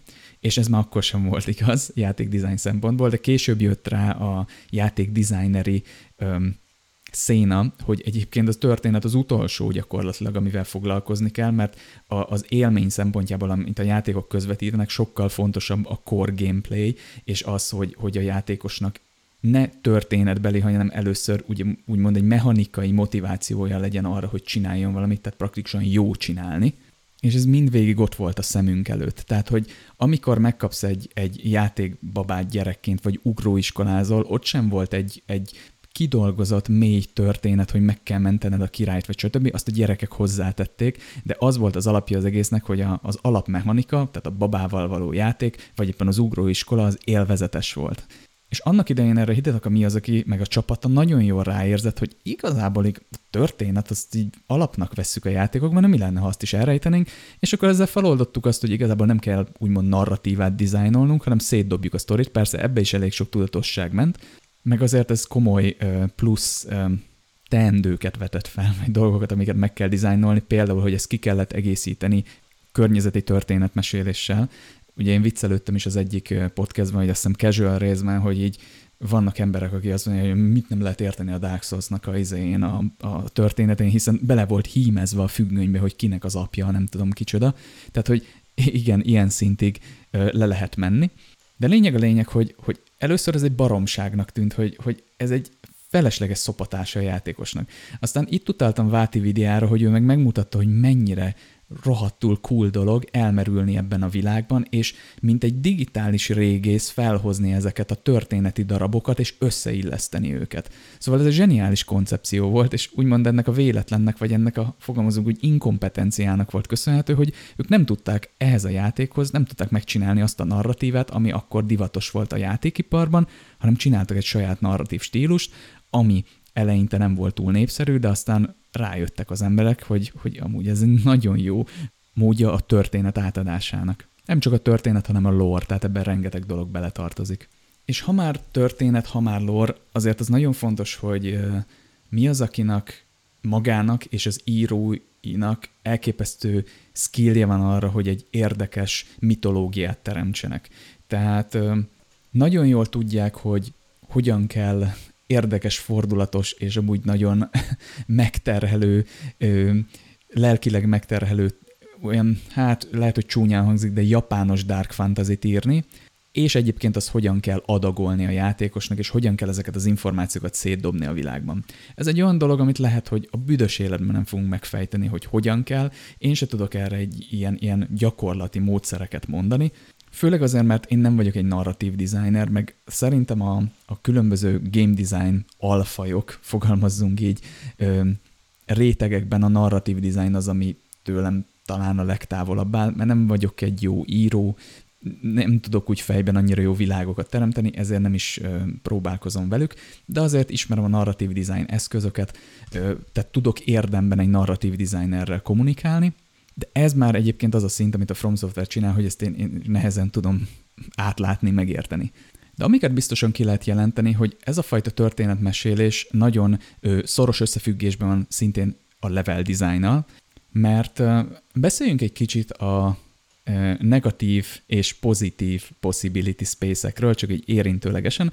Ezek nagyon érdekes game design fogalmak. A negatív possibility space-ről csináltam is adást, ezt hallgassátok meg. A pozitív possibility space az meg egy um, elég általános fogalom a játékokban. A lehetőségeknek a, a tárháza. Ugye beszéltünk erről, hogy, hogy igazából a lehetőségeinket próbáljuk felfedezni a level designban is, ugye keressük a lehetőségeinket, hogy hogy élhetnénk meg ezt az élményt jobban, hogyan szélesíthetnénk az eszköztárunkat, azt a palettát, amivel meg kell oldanunk a, a kihívásokat, és ez a pozitív space, tehát ez az a tér, ahol, ahol ugye keressük ezeket a e, pozitív possibility space, keressük ezeket a lehetőségeket. A negatív possibility space az akkor szokott előfordulni, hogyha a, olyan helyre tévednek a játékosok, amik drasztikusan letérnek a játéknak a fő csapás irányáról, csapás vonaláról. Olyan helyekre jutnak fel, ahova elméletileg nem szabadna feljutni. Olyan helyekre jutnak be, ahova nem szabadna bejutniuk, tehát átmennek egy falon vagy valami. És nagyon érdekes, hogy a negatív possibility space az egy nagyon durván motiváló, ö, szubverzív dolog tud lenni. Ugye a szubverzió az az, amikor egyszerűen a lehetőségek tárháza egy óriásit ugrik, és elér minket egy ilyen nagyon erős csodaérzés, hogy úristen, még mit lehet csinálni ebben a játékban. Tehát elér minket egy ilyen, egy ilyen szubverziónak az érzés, hát a szubverzió által egy ilyen csodaérzés, mert bejutunk valahova, tudjuk, hogy, hogy, hogy tilosban járunk, de ezt a tesztelések által a, a fejlesztők megtalálták, hogy be lehet jutni erre a térre, és ahelyett, hogy odaraktak volna még egy falat, vagy biztosít, biztosítottak volna azt, hogy oda nem lehet bejutni, beengednek minket, és inkább odaraknak egy jutalmat. Na és ez a negatív possibility space, amikor átmegyünk egy, egy negatív space-be, úgymond a lehetőségek terén, és még jobban kinyílnak a lehetőségek, hogy baszki, ezek még arra is gondolnak, hogyha ide bejutok, vagy ide feljutok, akkor itt adjanak nekem egy jutalmat. És már olyan síkokon is keresni fogja a játékos a, a lehetőségeket, ahol eddig nem kereste.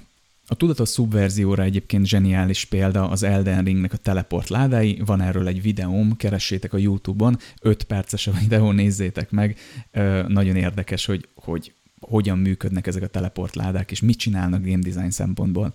És visszatérve a szószjátékok történetmeséléséhez, ehhez a digitális régészkedéshez, nagyon ügyesen alkalmazzák a szószjátékok a pozitív és a negatív possibility space-ben a környezeti történetmesélést, mint jutalom. Tehát nézzétek meg, hogy olyan helyekre, ahova csak úgy tudtok, vagy onnan tudjátok, hogy be lehet menni, vagy el lehet jutni, hogy egy guide-ot megnéztek, mert egyébként a büdös életben nem találtátok volna ki, oda elrejtenek csodálatosan kidolgozott tereket, amik a történetnek a darabjait felfedik. De oda még külön bosszokat is raknak már. De úgymond még pozitív possibility space-be tartozik, de már egy kicsit kacérkodik a negatív possibility space-szel, ugye az illusionary wallok, tehát a, a, a titkos bejáratok, falak, amiket ha így megüttök, akkor ugye eltűnnek, illúziófalak, na azok mögé is szoktak nagyon érdekes dolgokat rakni. És a Dark Souls egyben van egy olyan úgymond neg- már negatív possibility space szerintem, hogy átütsz egy ilyen illusionary falat, falat, bocsánat, találsz mögötte egy jutalmat, de a jutalom mögött, a láda mögött még egy falat ki lehet ütni, és ott eljutsz egy, egy teljesen új, gyönyörűen kidolgozott világba, ami a lore szempontjából de kritikus információkat tartalmaz. És pofátlanul játszanak ezzel a Souls játékokban, és csodálatosan. Tehát a, a motivációdat azáltal is erősítik, hogy, hogy bejuthatsz olyan terekre, ahova úgymond senki más, Ö, nyilván sok játékos eljut, de, de a végigjátszásodban szinte úgy tűnik, hogy ez csak véletlen műve volt, és ö, találhatsz olyan dolgokat, ami által összeáll egy, egy puzzle a fejedben, hogy úristen, itt mi történt, és aktívan használják a történetmesélést, a történetnek a darabjait jutalomként a játékokban. És ez is egy nagyon új hozzáállás, és e, ez már ennek a koncepciónak, ugye ennek a történetmesélés koncepciónak a kicsiszolása. És gyönyörűen összeírik a játéknak más elemeivel. Szóval a level designnal nagyon erős párhuzamban van, motivációt ad, egy kihívás, egy új kihívás, egy új szintje a kihívásnak a játékokban, és éppen ezért, mert nagyon sok komponenssel összefügg a játékban, ö, mérnöki pontossággal vannak ezek elhelyezve, és a különböző tárgyakba beírva. Anno beszéltem arról, azt hiszem a Witcher 3 kapcsán, hogy ö, ugye ott a, a mellékküldetések azok ilyen baromi egyszerű dolgok, de gyönyörűen be vannak csomagolva a kis történetekbe. És az egy csodálatos rész a Witcher 3 hogy mennyire fordulatos és, és baromi izgalmas mellékküldetések vannak, ahol mindig csak annyit kell csinálni egyébként, hogy benyomni a Witcher sense valamit felvenni, elmenni valahova, az kinyírni valamit, vagy beszélni valakivel. De annyira jól be van csomagolva, annyira gyönyörű az egész, hogy, hogy ez, ez, ezt mindig megcsináljuk, és, és fantasztikus érzés. De hogy az, hogy a játéknak a kor történetével, ugye lórjával, meg mindennel ezek a mellékküldetések összhangban vannak, ez egy csodának tűnik. Na most ez a csoda nem más, mint elképesztően uh, nehézkes és nyögvenyelős favágó feladat, azaz, hogy rengeteg írói csoport és designerek dolgoznak ezeken a küldetésken, és végtelen gyűléseken próbálják összegyúrni, hogy ezeknek legyen értelme, és egy koherens egészet alkossanak. Tehát ez nem csak úgy, úgy, úgy létrejön megint csak, ahogy, ahogy elképzelik páran, meg hogy egy zseniális elmezt így egy az egybe kidolgozza, hanem rengeteg iteráció és rengeteg csapatmunka, hogy ez, ez egy ilyen élmény összeálljon, amit, amit a Souls játékokban láthatunk, mind level design, mind történetmesélés szempontjából. Nem csoda, hogy, hogy kijön az Elden Ring, és utána vesznek ki belőle dialógusokat, raknak bele dialógusokat, vagy írnak át e, tájleírásokat, mert még utólag találnak benne hibákat, hogy az élményt még tovább pontosítsák. Ugyanez például a nemezis rendszer. A nemezis rendszer is egy óriási favágás volt, hogy úgy működjön, ahogy. Úgy tudja azt az élményt szolgáltatni, mert rengeteg ilyen koherencia vagy konzisztencia hibába futnak bele, hogy ha valaki ezt mondja, akkor a másiknál ott már nincs értelme. Ha ezt csinálom az egyik küldetésben, akkor annak nincs értelme, vagy homlok egyenes egy baromság lesz. Higgyétek el, a, a From Software is beleszalad rengeteg ilyenbe, de belefektetik az időt, és nagyon precízen dolgoznak, és rengeteget tesztelnek, és rengeteget iterálnak. Azt szeretném még kihangsúlyozni, hogy ez a típusú történetmesélés azért zseniális, és azért kezdték el nagyon megszeretni az emberek, és egy ilyen etalonnak tartani, mert kicsit olyan, mint a horrorfilmek. Ugye a, azok a jó horrorfilmek, ahol nem mutatják meg a szörnyet. Onnantól kezdve, hogy megmutatják a szörnyet, és annyira, onnantól kezdve már nem annyira izgalmas, ha csak nagyon, ha csak nagyon nem jó a szörny, vagy csak nem egy részét láttad, mint például ugye az Alien filmekben. De addig a pontig, amíg nem láttad a szörnyet, addig valami sokkal horrorisztikusabbat képzelsz el, és az embernek ez tulajdonság, hogy, hogy az elméje sokkal szörnyűbb dolgokat képzel oda, a, a még ki nem töltött sztori részekbe, mint ami egyébként, amit oda raknak, és ezt alkalmazza nagyon jól ö, a From Software történetmesélése, hogy rengeteg teóriára, teoretizálásra ad lehetőséget. Ö, rengeteg hely van, amit feltölthetünk a mi gondolatainkat, addig, amíg felfedezzük a világot, és még utána is, mert direkt hagynak nekünk ilyen lukakat. Ezt egyébként ö, nem, tehát nem kimondott, vagy nem bevallott, tehát nem beszélt róla Hidetaka Miyazaki, de ugyan rengeteget inspirálódott Fumito Uedától, ugye a Shadow of Colossus, Ico és Last Guardian nagyszerű designerétől, de Ueda, Fumito Ueda ezt, ezt tudatosan használta, tehát ő, ezt, ő erről egyszer beszélt is, hogy, hogy ő úgy azért nem ad fogóckodókat a történethez, mert szeretné, hogy a játékos maga alakítsa ki a saját történetét. És ez egy gyönyörű, gyönyörűen működik a játékaiban, és valahol ezt, ezt Hidetaka Miyazakinál is meg lehet figyelni, egy kicsit másik szinten, de simán elképzelhető, hogy Uedától inspirálódott. Most, hogyha egy kicsit visszatérünk így az egész történetmesélési módszerhez, és megnézzük a két másik példánkat, Souls-like példánkat, ugye a Lies of Pete vagy a Lords of the Fallen, szerintem a Lords of the Fallen a cipőfűzőjét nem tudja ennek bekötni, engem egy pillanatig nem tudott felizgatni a sztori, és szerintem nem jól csinálja ezt a történeti környezetmesélést, próbálkozik, de de nem, nem, nem tudták sajnos ezt a srácok megcsinálni. Nem tartom egy rossz játéknak, én most nem nevetni akarok rajta, csak hogy viszonyítva szerintem nem csinálták jól. Nem mintha én jobbat tudnék csinálni, tehát most ezt nem én arcoskodásból mondom. A Lies of P viszont szerintem tudott egy jó kis misztikumot, egy ö, ö, teoretizálásra lehetőséget adó, misztikus háttértörténetet adni, és ezt egész jól szétdobták környezeti történetmesélésre, de megint csak messze elmarad a From Software zsenialitásától ezen a téren.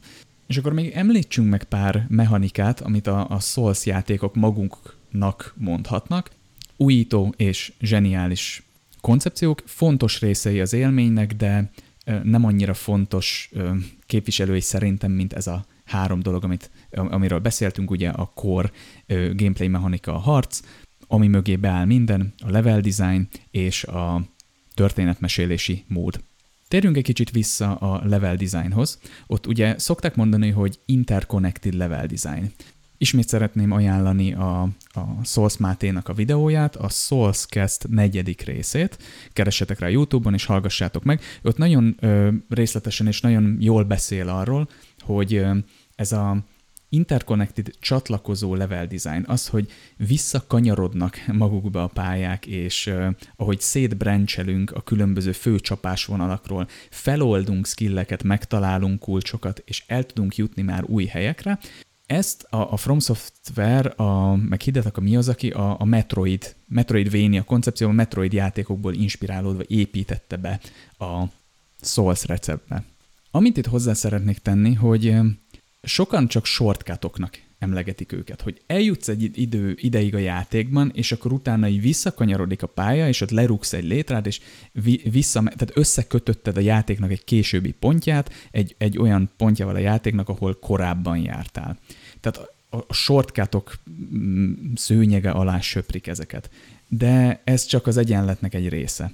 Ahogy haladsz végig egy Souls élményen, ott igen, elég nagy nyomás nehezedik rád, és ezek a shortcutok megint csak mesteri en vannak elhelyezve, mesterien irányítanak oda téged, és nagyon jó érzés visszakanyarodni egy már ismert részére a pályának, és, és egészen teljes pályarészeket, ilyen biomokon átívelő visszakanyarítások vannak, Erre jó példa, amikor már nyakig benne vagy a Dark Souls 1-ben, ugye a, a Underbergben, és, és mész, haladsz a, a két gargoyle felé a boss fighthoz, és akkor ott egy lifttel visszajutsz Firelink Shrine-ba. Elképesztő élmény, és annyira hihető. Lorban is megmagyarázták, hogy miért van egy lift Firelink Shrine és ez a kápolna között. És, és mindennek van értelme a level designba gyönyörűen beilleszkedik, mechanikailag gyönyörűen beilleszkedik, egyszerűen ki van találva. Tehát ezek az úgymond shortcutok. Nagyon kellemes érzés ezeket használni, mert kaptunk egy új egérutat, tehát nem kell végigjárnunk olyan részeket, ahol egyébként nehezen jutottunk tovább, tehát aján, megajándékoz minket a játék egy kis nyugalommal, ez nagyon jól tud esni, de és ez funkcionálisan is remekül működik, főleg ha ilyen jól ki van dolgozva a háttérből, mint a Souls játékokban. De ha nagy képet nézzük, meg azt, hogy a, milyen külön ágakra, pálya ágakra tudunk elmenni a főcsapásvonalról, bejutni helyekre, és, és ott új tárgyakat, ugye új túlokat találni, amivel meg tudjuk, ezeket, meg tudjuk a, a kihívásokat oldani, kirajzolódik egy olyan kép, hogy ez a Metroidvania design gyönyörűen tükrözi az kicsit az életben való haladásunkat. Tehát, hogy az életben is van egy, egy vonal, amit követünk, és eltérülünk balra-jobbra, és ott találhatunk olyan megoldásokat, ami által többek lehetünk. És néha ö, találunk egy ajtót, ahol nem tudunk bemenni, és inkább elindulunk egy másik irányba, és ott találunk egy kulcsot, amivel meg be tudunk menni azon az ajtón, és vissza tudunk nyúlni az életünkben is dolgokhoz, hogy ott feloldjunk valamit, ami által többek lehetünk. És a játékok világában ez egy egészen új progression élmény volt, egy egészen új haladás élmény, és ezért hoztam példának az életet is, hogy eddig, ö, mint ahogy az emberek elképzelik az életet, úgy vezettek végig a játékokon minket, egészen a Metroidig, nem tudom, hogy előtte volt-e ilyen design, most így hirtelen nem jut eszembe, hogy volt-e, de úgy vezettek végig, hogy egy gyakorlatilag egy, egy csövön végigvittek minket. Ez volt a játék élmény, egy vezetett, csőszerű élmény. És a Metroid meg tudta azt mutatni, hogy ennek nem kell egy csőnek lennie, hanem ez lehet egy nyitott világ, és rá lehet bízni a játékosra, hogy az eszközöket, amiket megtalál, az új képességek, amiket megszerez, rá lehet bízni azt, hogy ezek rá fog jönni, hogy hol kell őket használni. Van egy ajtó, ami idegesítően mindig hamarabb becsukódik, mint hogy át tudnál rajta menni. Hoppá, öt órával később találtam egy skillt, amivel gyorsabban tudok futni. Át tudok futni azon az ajtón, és kinyílik egy új világ. Dupla ugrás, végre fel tudok ugrani egy csomó helyre. Egy új lövés, amivel be tudok lőni eddig zárt ajtókat. És az életben is így működik, hogy úgymond megtanulunk, találunk egy új skillt, és kinyílnak a lehetőségeink.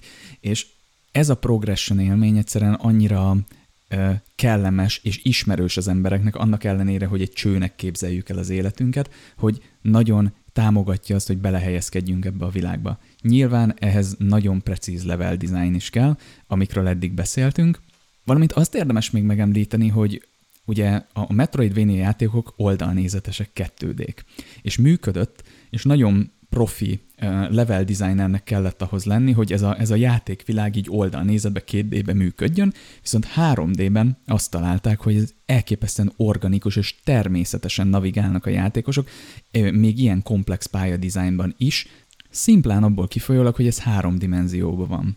Ebbe a From Software baromira beletenyerelt, mert ö, beletenyereltek abba, hogy mi emberek három dimenzióba létezünk, és sokkal, sokkal könnyebben felépítünk egy 3D-s ö, teret, így, így mentálisan a fejünkben, és navigálunk benne, mint egy oldalnézetes 2D térről. Sokkal könnyebben navigálunk 3D-ben, és ugye a From Software ezt azzal is kiegészítette, hogy meghatározta azt a mentális ö, terhelést, azt a kognitív terhelést, ami itt úgymond az optimális, hogy meg tényleg fel tud építeni ennek a 3D térnek a, a, a vázát a fejedben, és tudjál benne megfelelően navigálni. Emlékezz arra, hogy hova tudsz visszamenni az újonnan megszerzett skilljeiddel. Szóval, amit elviszünk a shortcutok, e, ezek a shortcutok úgy, úgymond a, a feszültségről szólnak, és a, a játékban a visszakanyarodásról, logikus pontokra, és egyébként a, level design egy másik fontos komponens, ez a 3D Metroidvania design, ami meg a, egy, egy különleges progression élményt ad. Ezekről az oldalakról fognám meg. Fontos, szintén nagyon innovatív elem volt a Souls játékokban ugye az, hogy ha meghalsz, akkor felébredsz egy bonfire-nél. Ezt Sokan nem tudják megfogalmazni, hogy ez mit jelent. Én erre mondok egy, egy szerintem a koncepció lényegét jól bemutató definíciót, ami nem más, hogy a halál, azaz, hogy veszítünk a játékban, az a játéknak a központi mechanikája. Körbe tudják írni az emberek, hogy mik a komponensei ennek a koncepciónak, hogy így meghalsz, feléletsz, elhagyod a szóljaidat, visszaszaladsz, felveszed, vagy, vagy elveszíted véglegesen, stb., meg újraéletsz.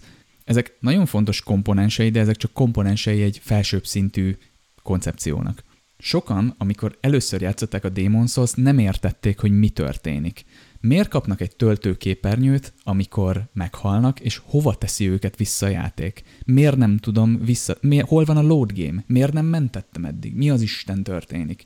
Miért nem tudom visszatölteni a játékot, hiszen meghaltam? Igen, a Souls játékoknak központi koncepciója a halál, és a játék része a halál. Az, hogy elveszíted a játékot, az nem egy bukás, hanem a tanulási folyamat része. Ez a játék nem a végtelen lehetőségekről szól, hogy bármikor visszatöltheted, és addig verheted a fejed a falba, amíg nem, amíg nem sikerül.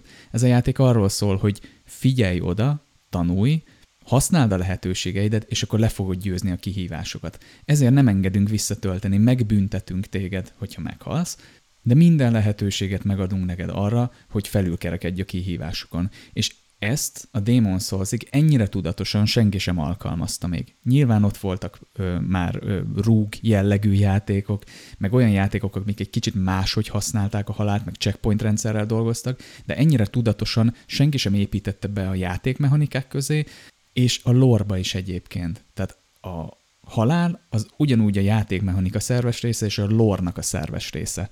És rengeteg Souls-like ezzel is küzd. Meg sem magyarázzák, hogy miért, nem, miért életsz újra a, a kis, nem tudom, checkpointoknál. Persze, hogy egyébként azokban a játékokban ez, ez, erre csak úgy legyintünk, hogy jó, benne van ebbe is kész Souls-like. Ezt viszonylag könnyű lemásolni, de ez is csak egy másolat lesz. Akkor lenne lopás, hogyha ráraknának valami egyedi csavart, vagy esetleg a, a, a annak a világnak, ami egy szó, új Souls-like játéknak a lórjába, világába, ezt így, így tudatosan és erősen beraknák, hogy miért van, van, miért van ez a koncepció, miért kell oda.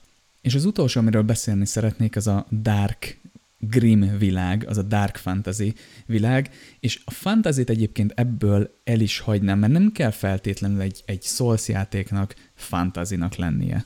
Igaz, nem sikerült még olyan Souls-like-ot csinálni, ami így, um, igen, itt a surge gondolok, tehát ami ilyen robotos, meg ilyesmi, meg a vampíros, meg, meg na, történtek ilyenek, de nem sikerült még egy igazán jó souls csinálni, ami nem fantazi, de szerintem nem, fe, tehát, na, másik oldalról indulok, a From Software tudna nem fantazi, nagyon fasz a Souls játékot csinálni. Tehát nem kell fantazinak lennie. Csak szerintem szükséges, hogy a, a világ a halálról szóljon, és az elmúlásról, valamiféle olyan ciklusról, ami szépen lassan felemészti azt a világot, amiben játszódik. Nem hiába van az, hogy minden egyes Souls játék erről szól, még a Sekiro is, a Bloodborne is, és az Elden Ring is. Teljesen mindegy, hogy egy óriási ö, parazita fáról beszélünk, vagy éppen Lovecraftian ősi istenekről és vérről, ö, nagyon hasonlóak. De nem baj, nem fárad el, ez nem probléma, zseniális ez a, ez a fajta design. Én életem végig akárhányszor még, még benyelem, tehát nekem ezt nem kell megváltoztatni.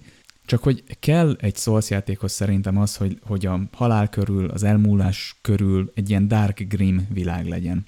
És ezt azért akartam kiemelni, mert próbálkoznak ezzel a játékok, de annyira béna megoldások születnek, annyira dögunalmas és, és erőltetett megoldások születnek, hogy ez egyszerűen már fáj.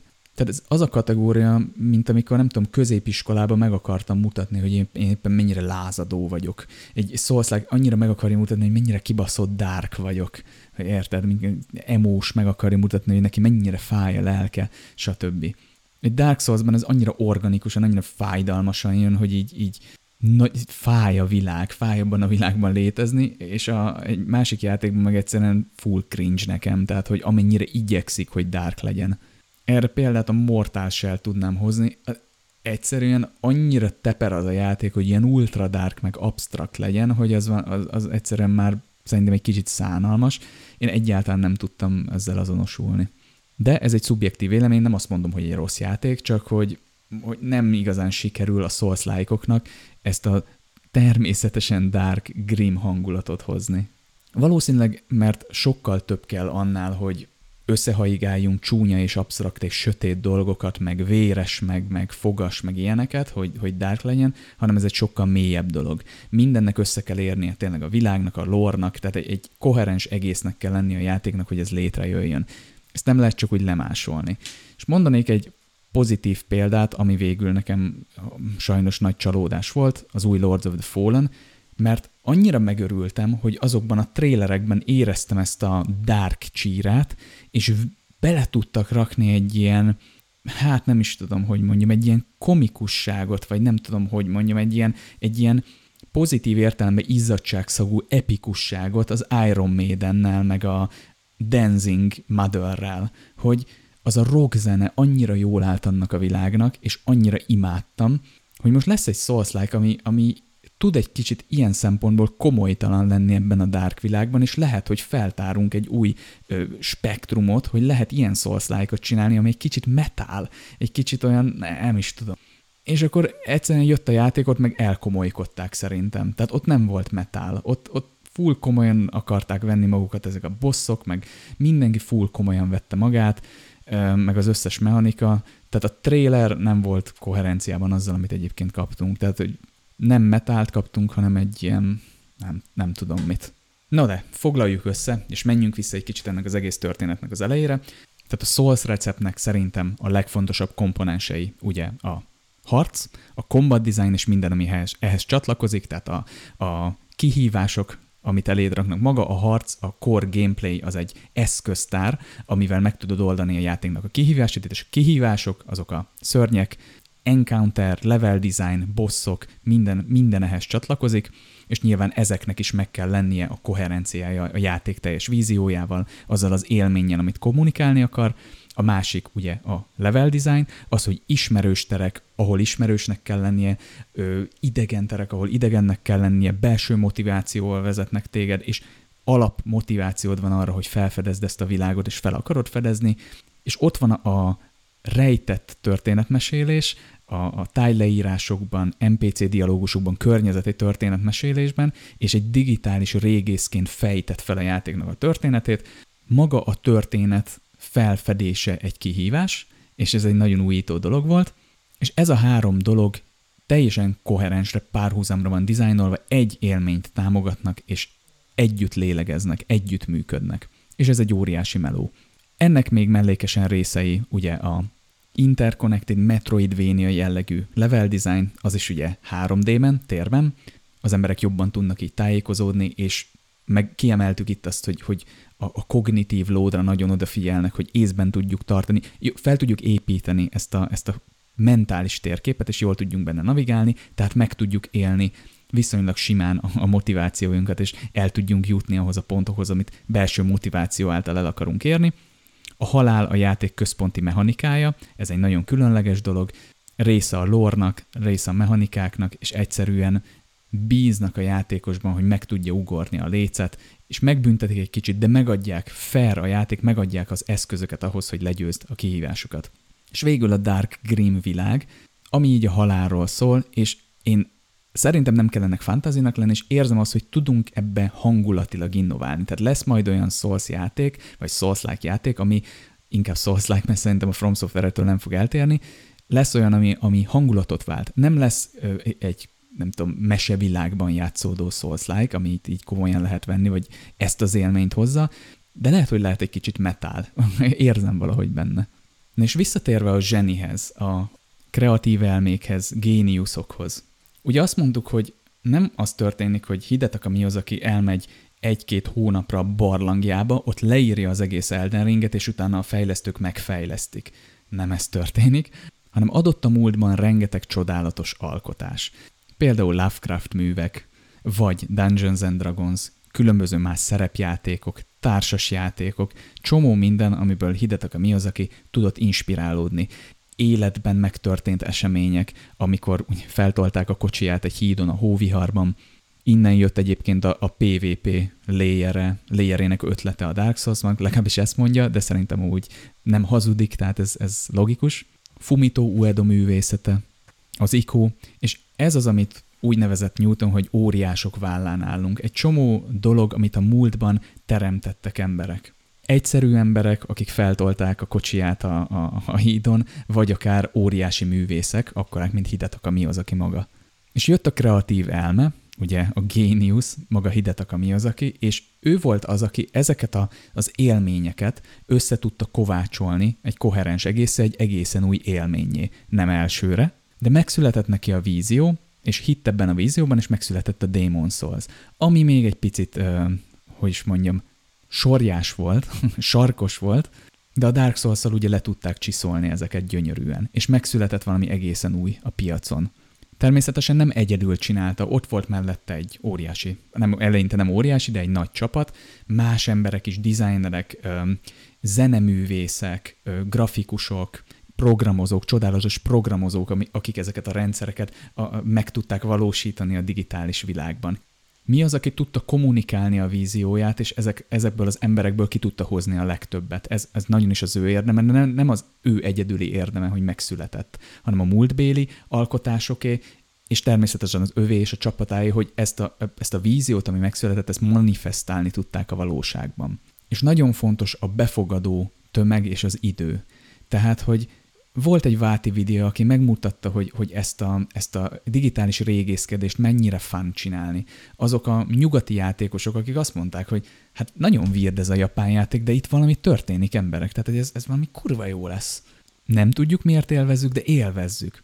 És megtör, megtört a jég, átütöttek egy olyan falat, hogy, hogy ez egy Elden Ringé tudjon válni, és, és egy ennyire mocskosul várt Elden Ring DLC-V, hogy egy kicsit az aktualitásokról is beszéljek.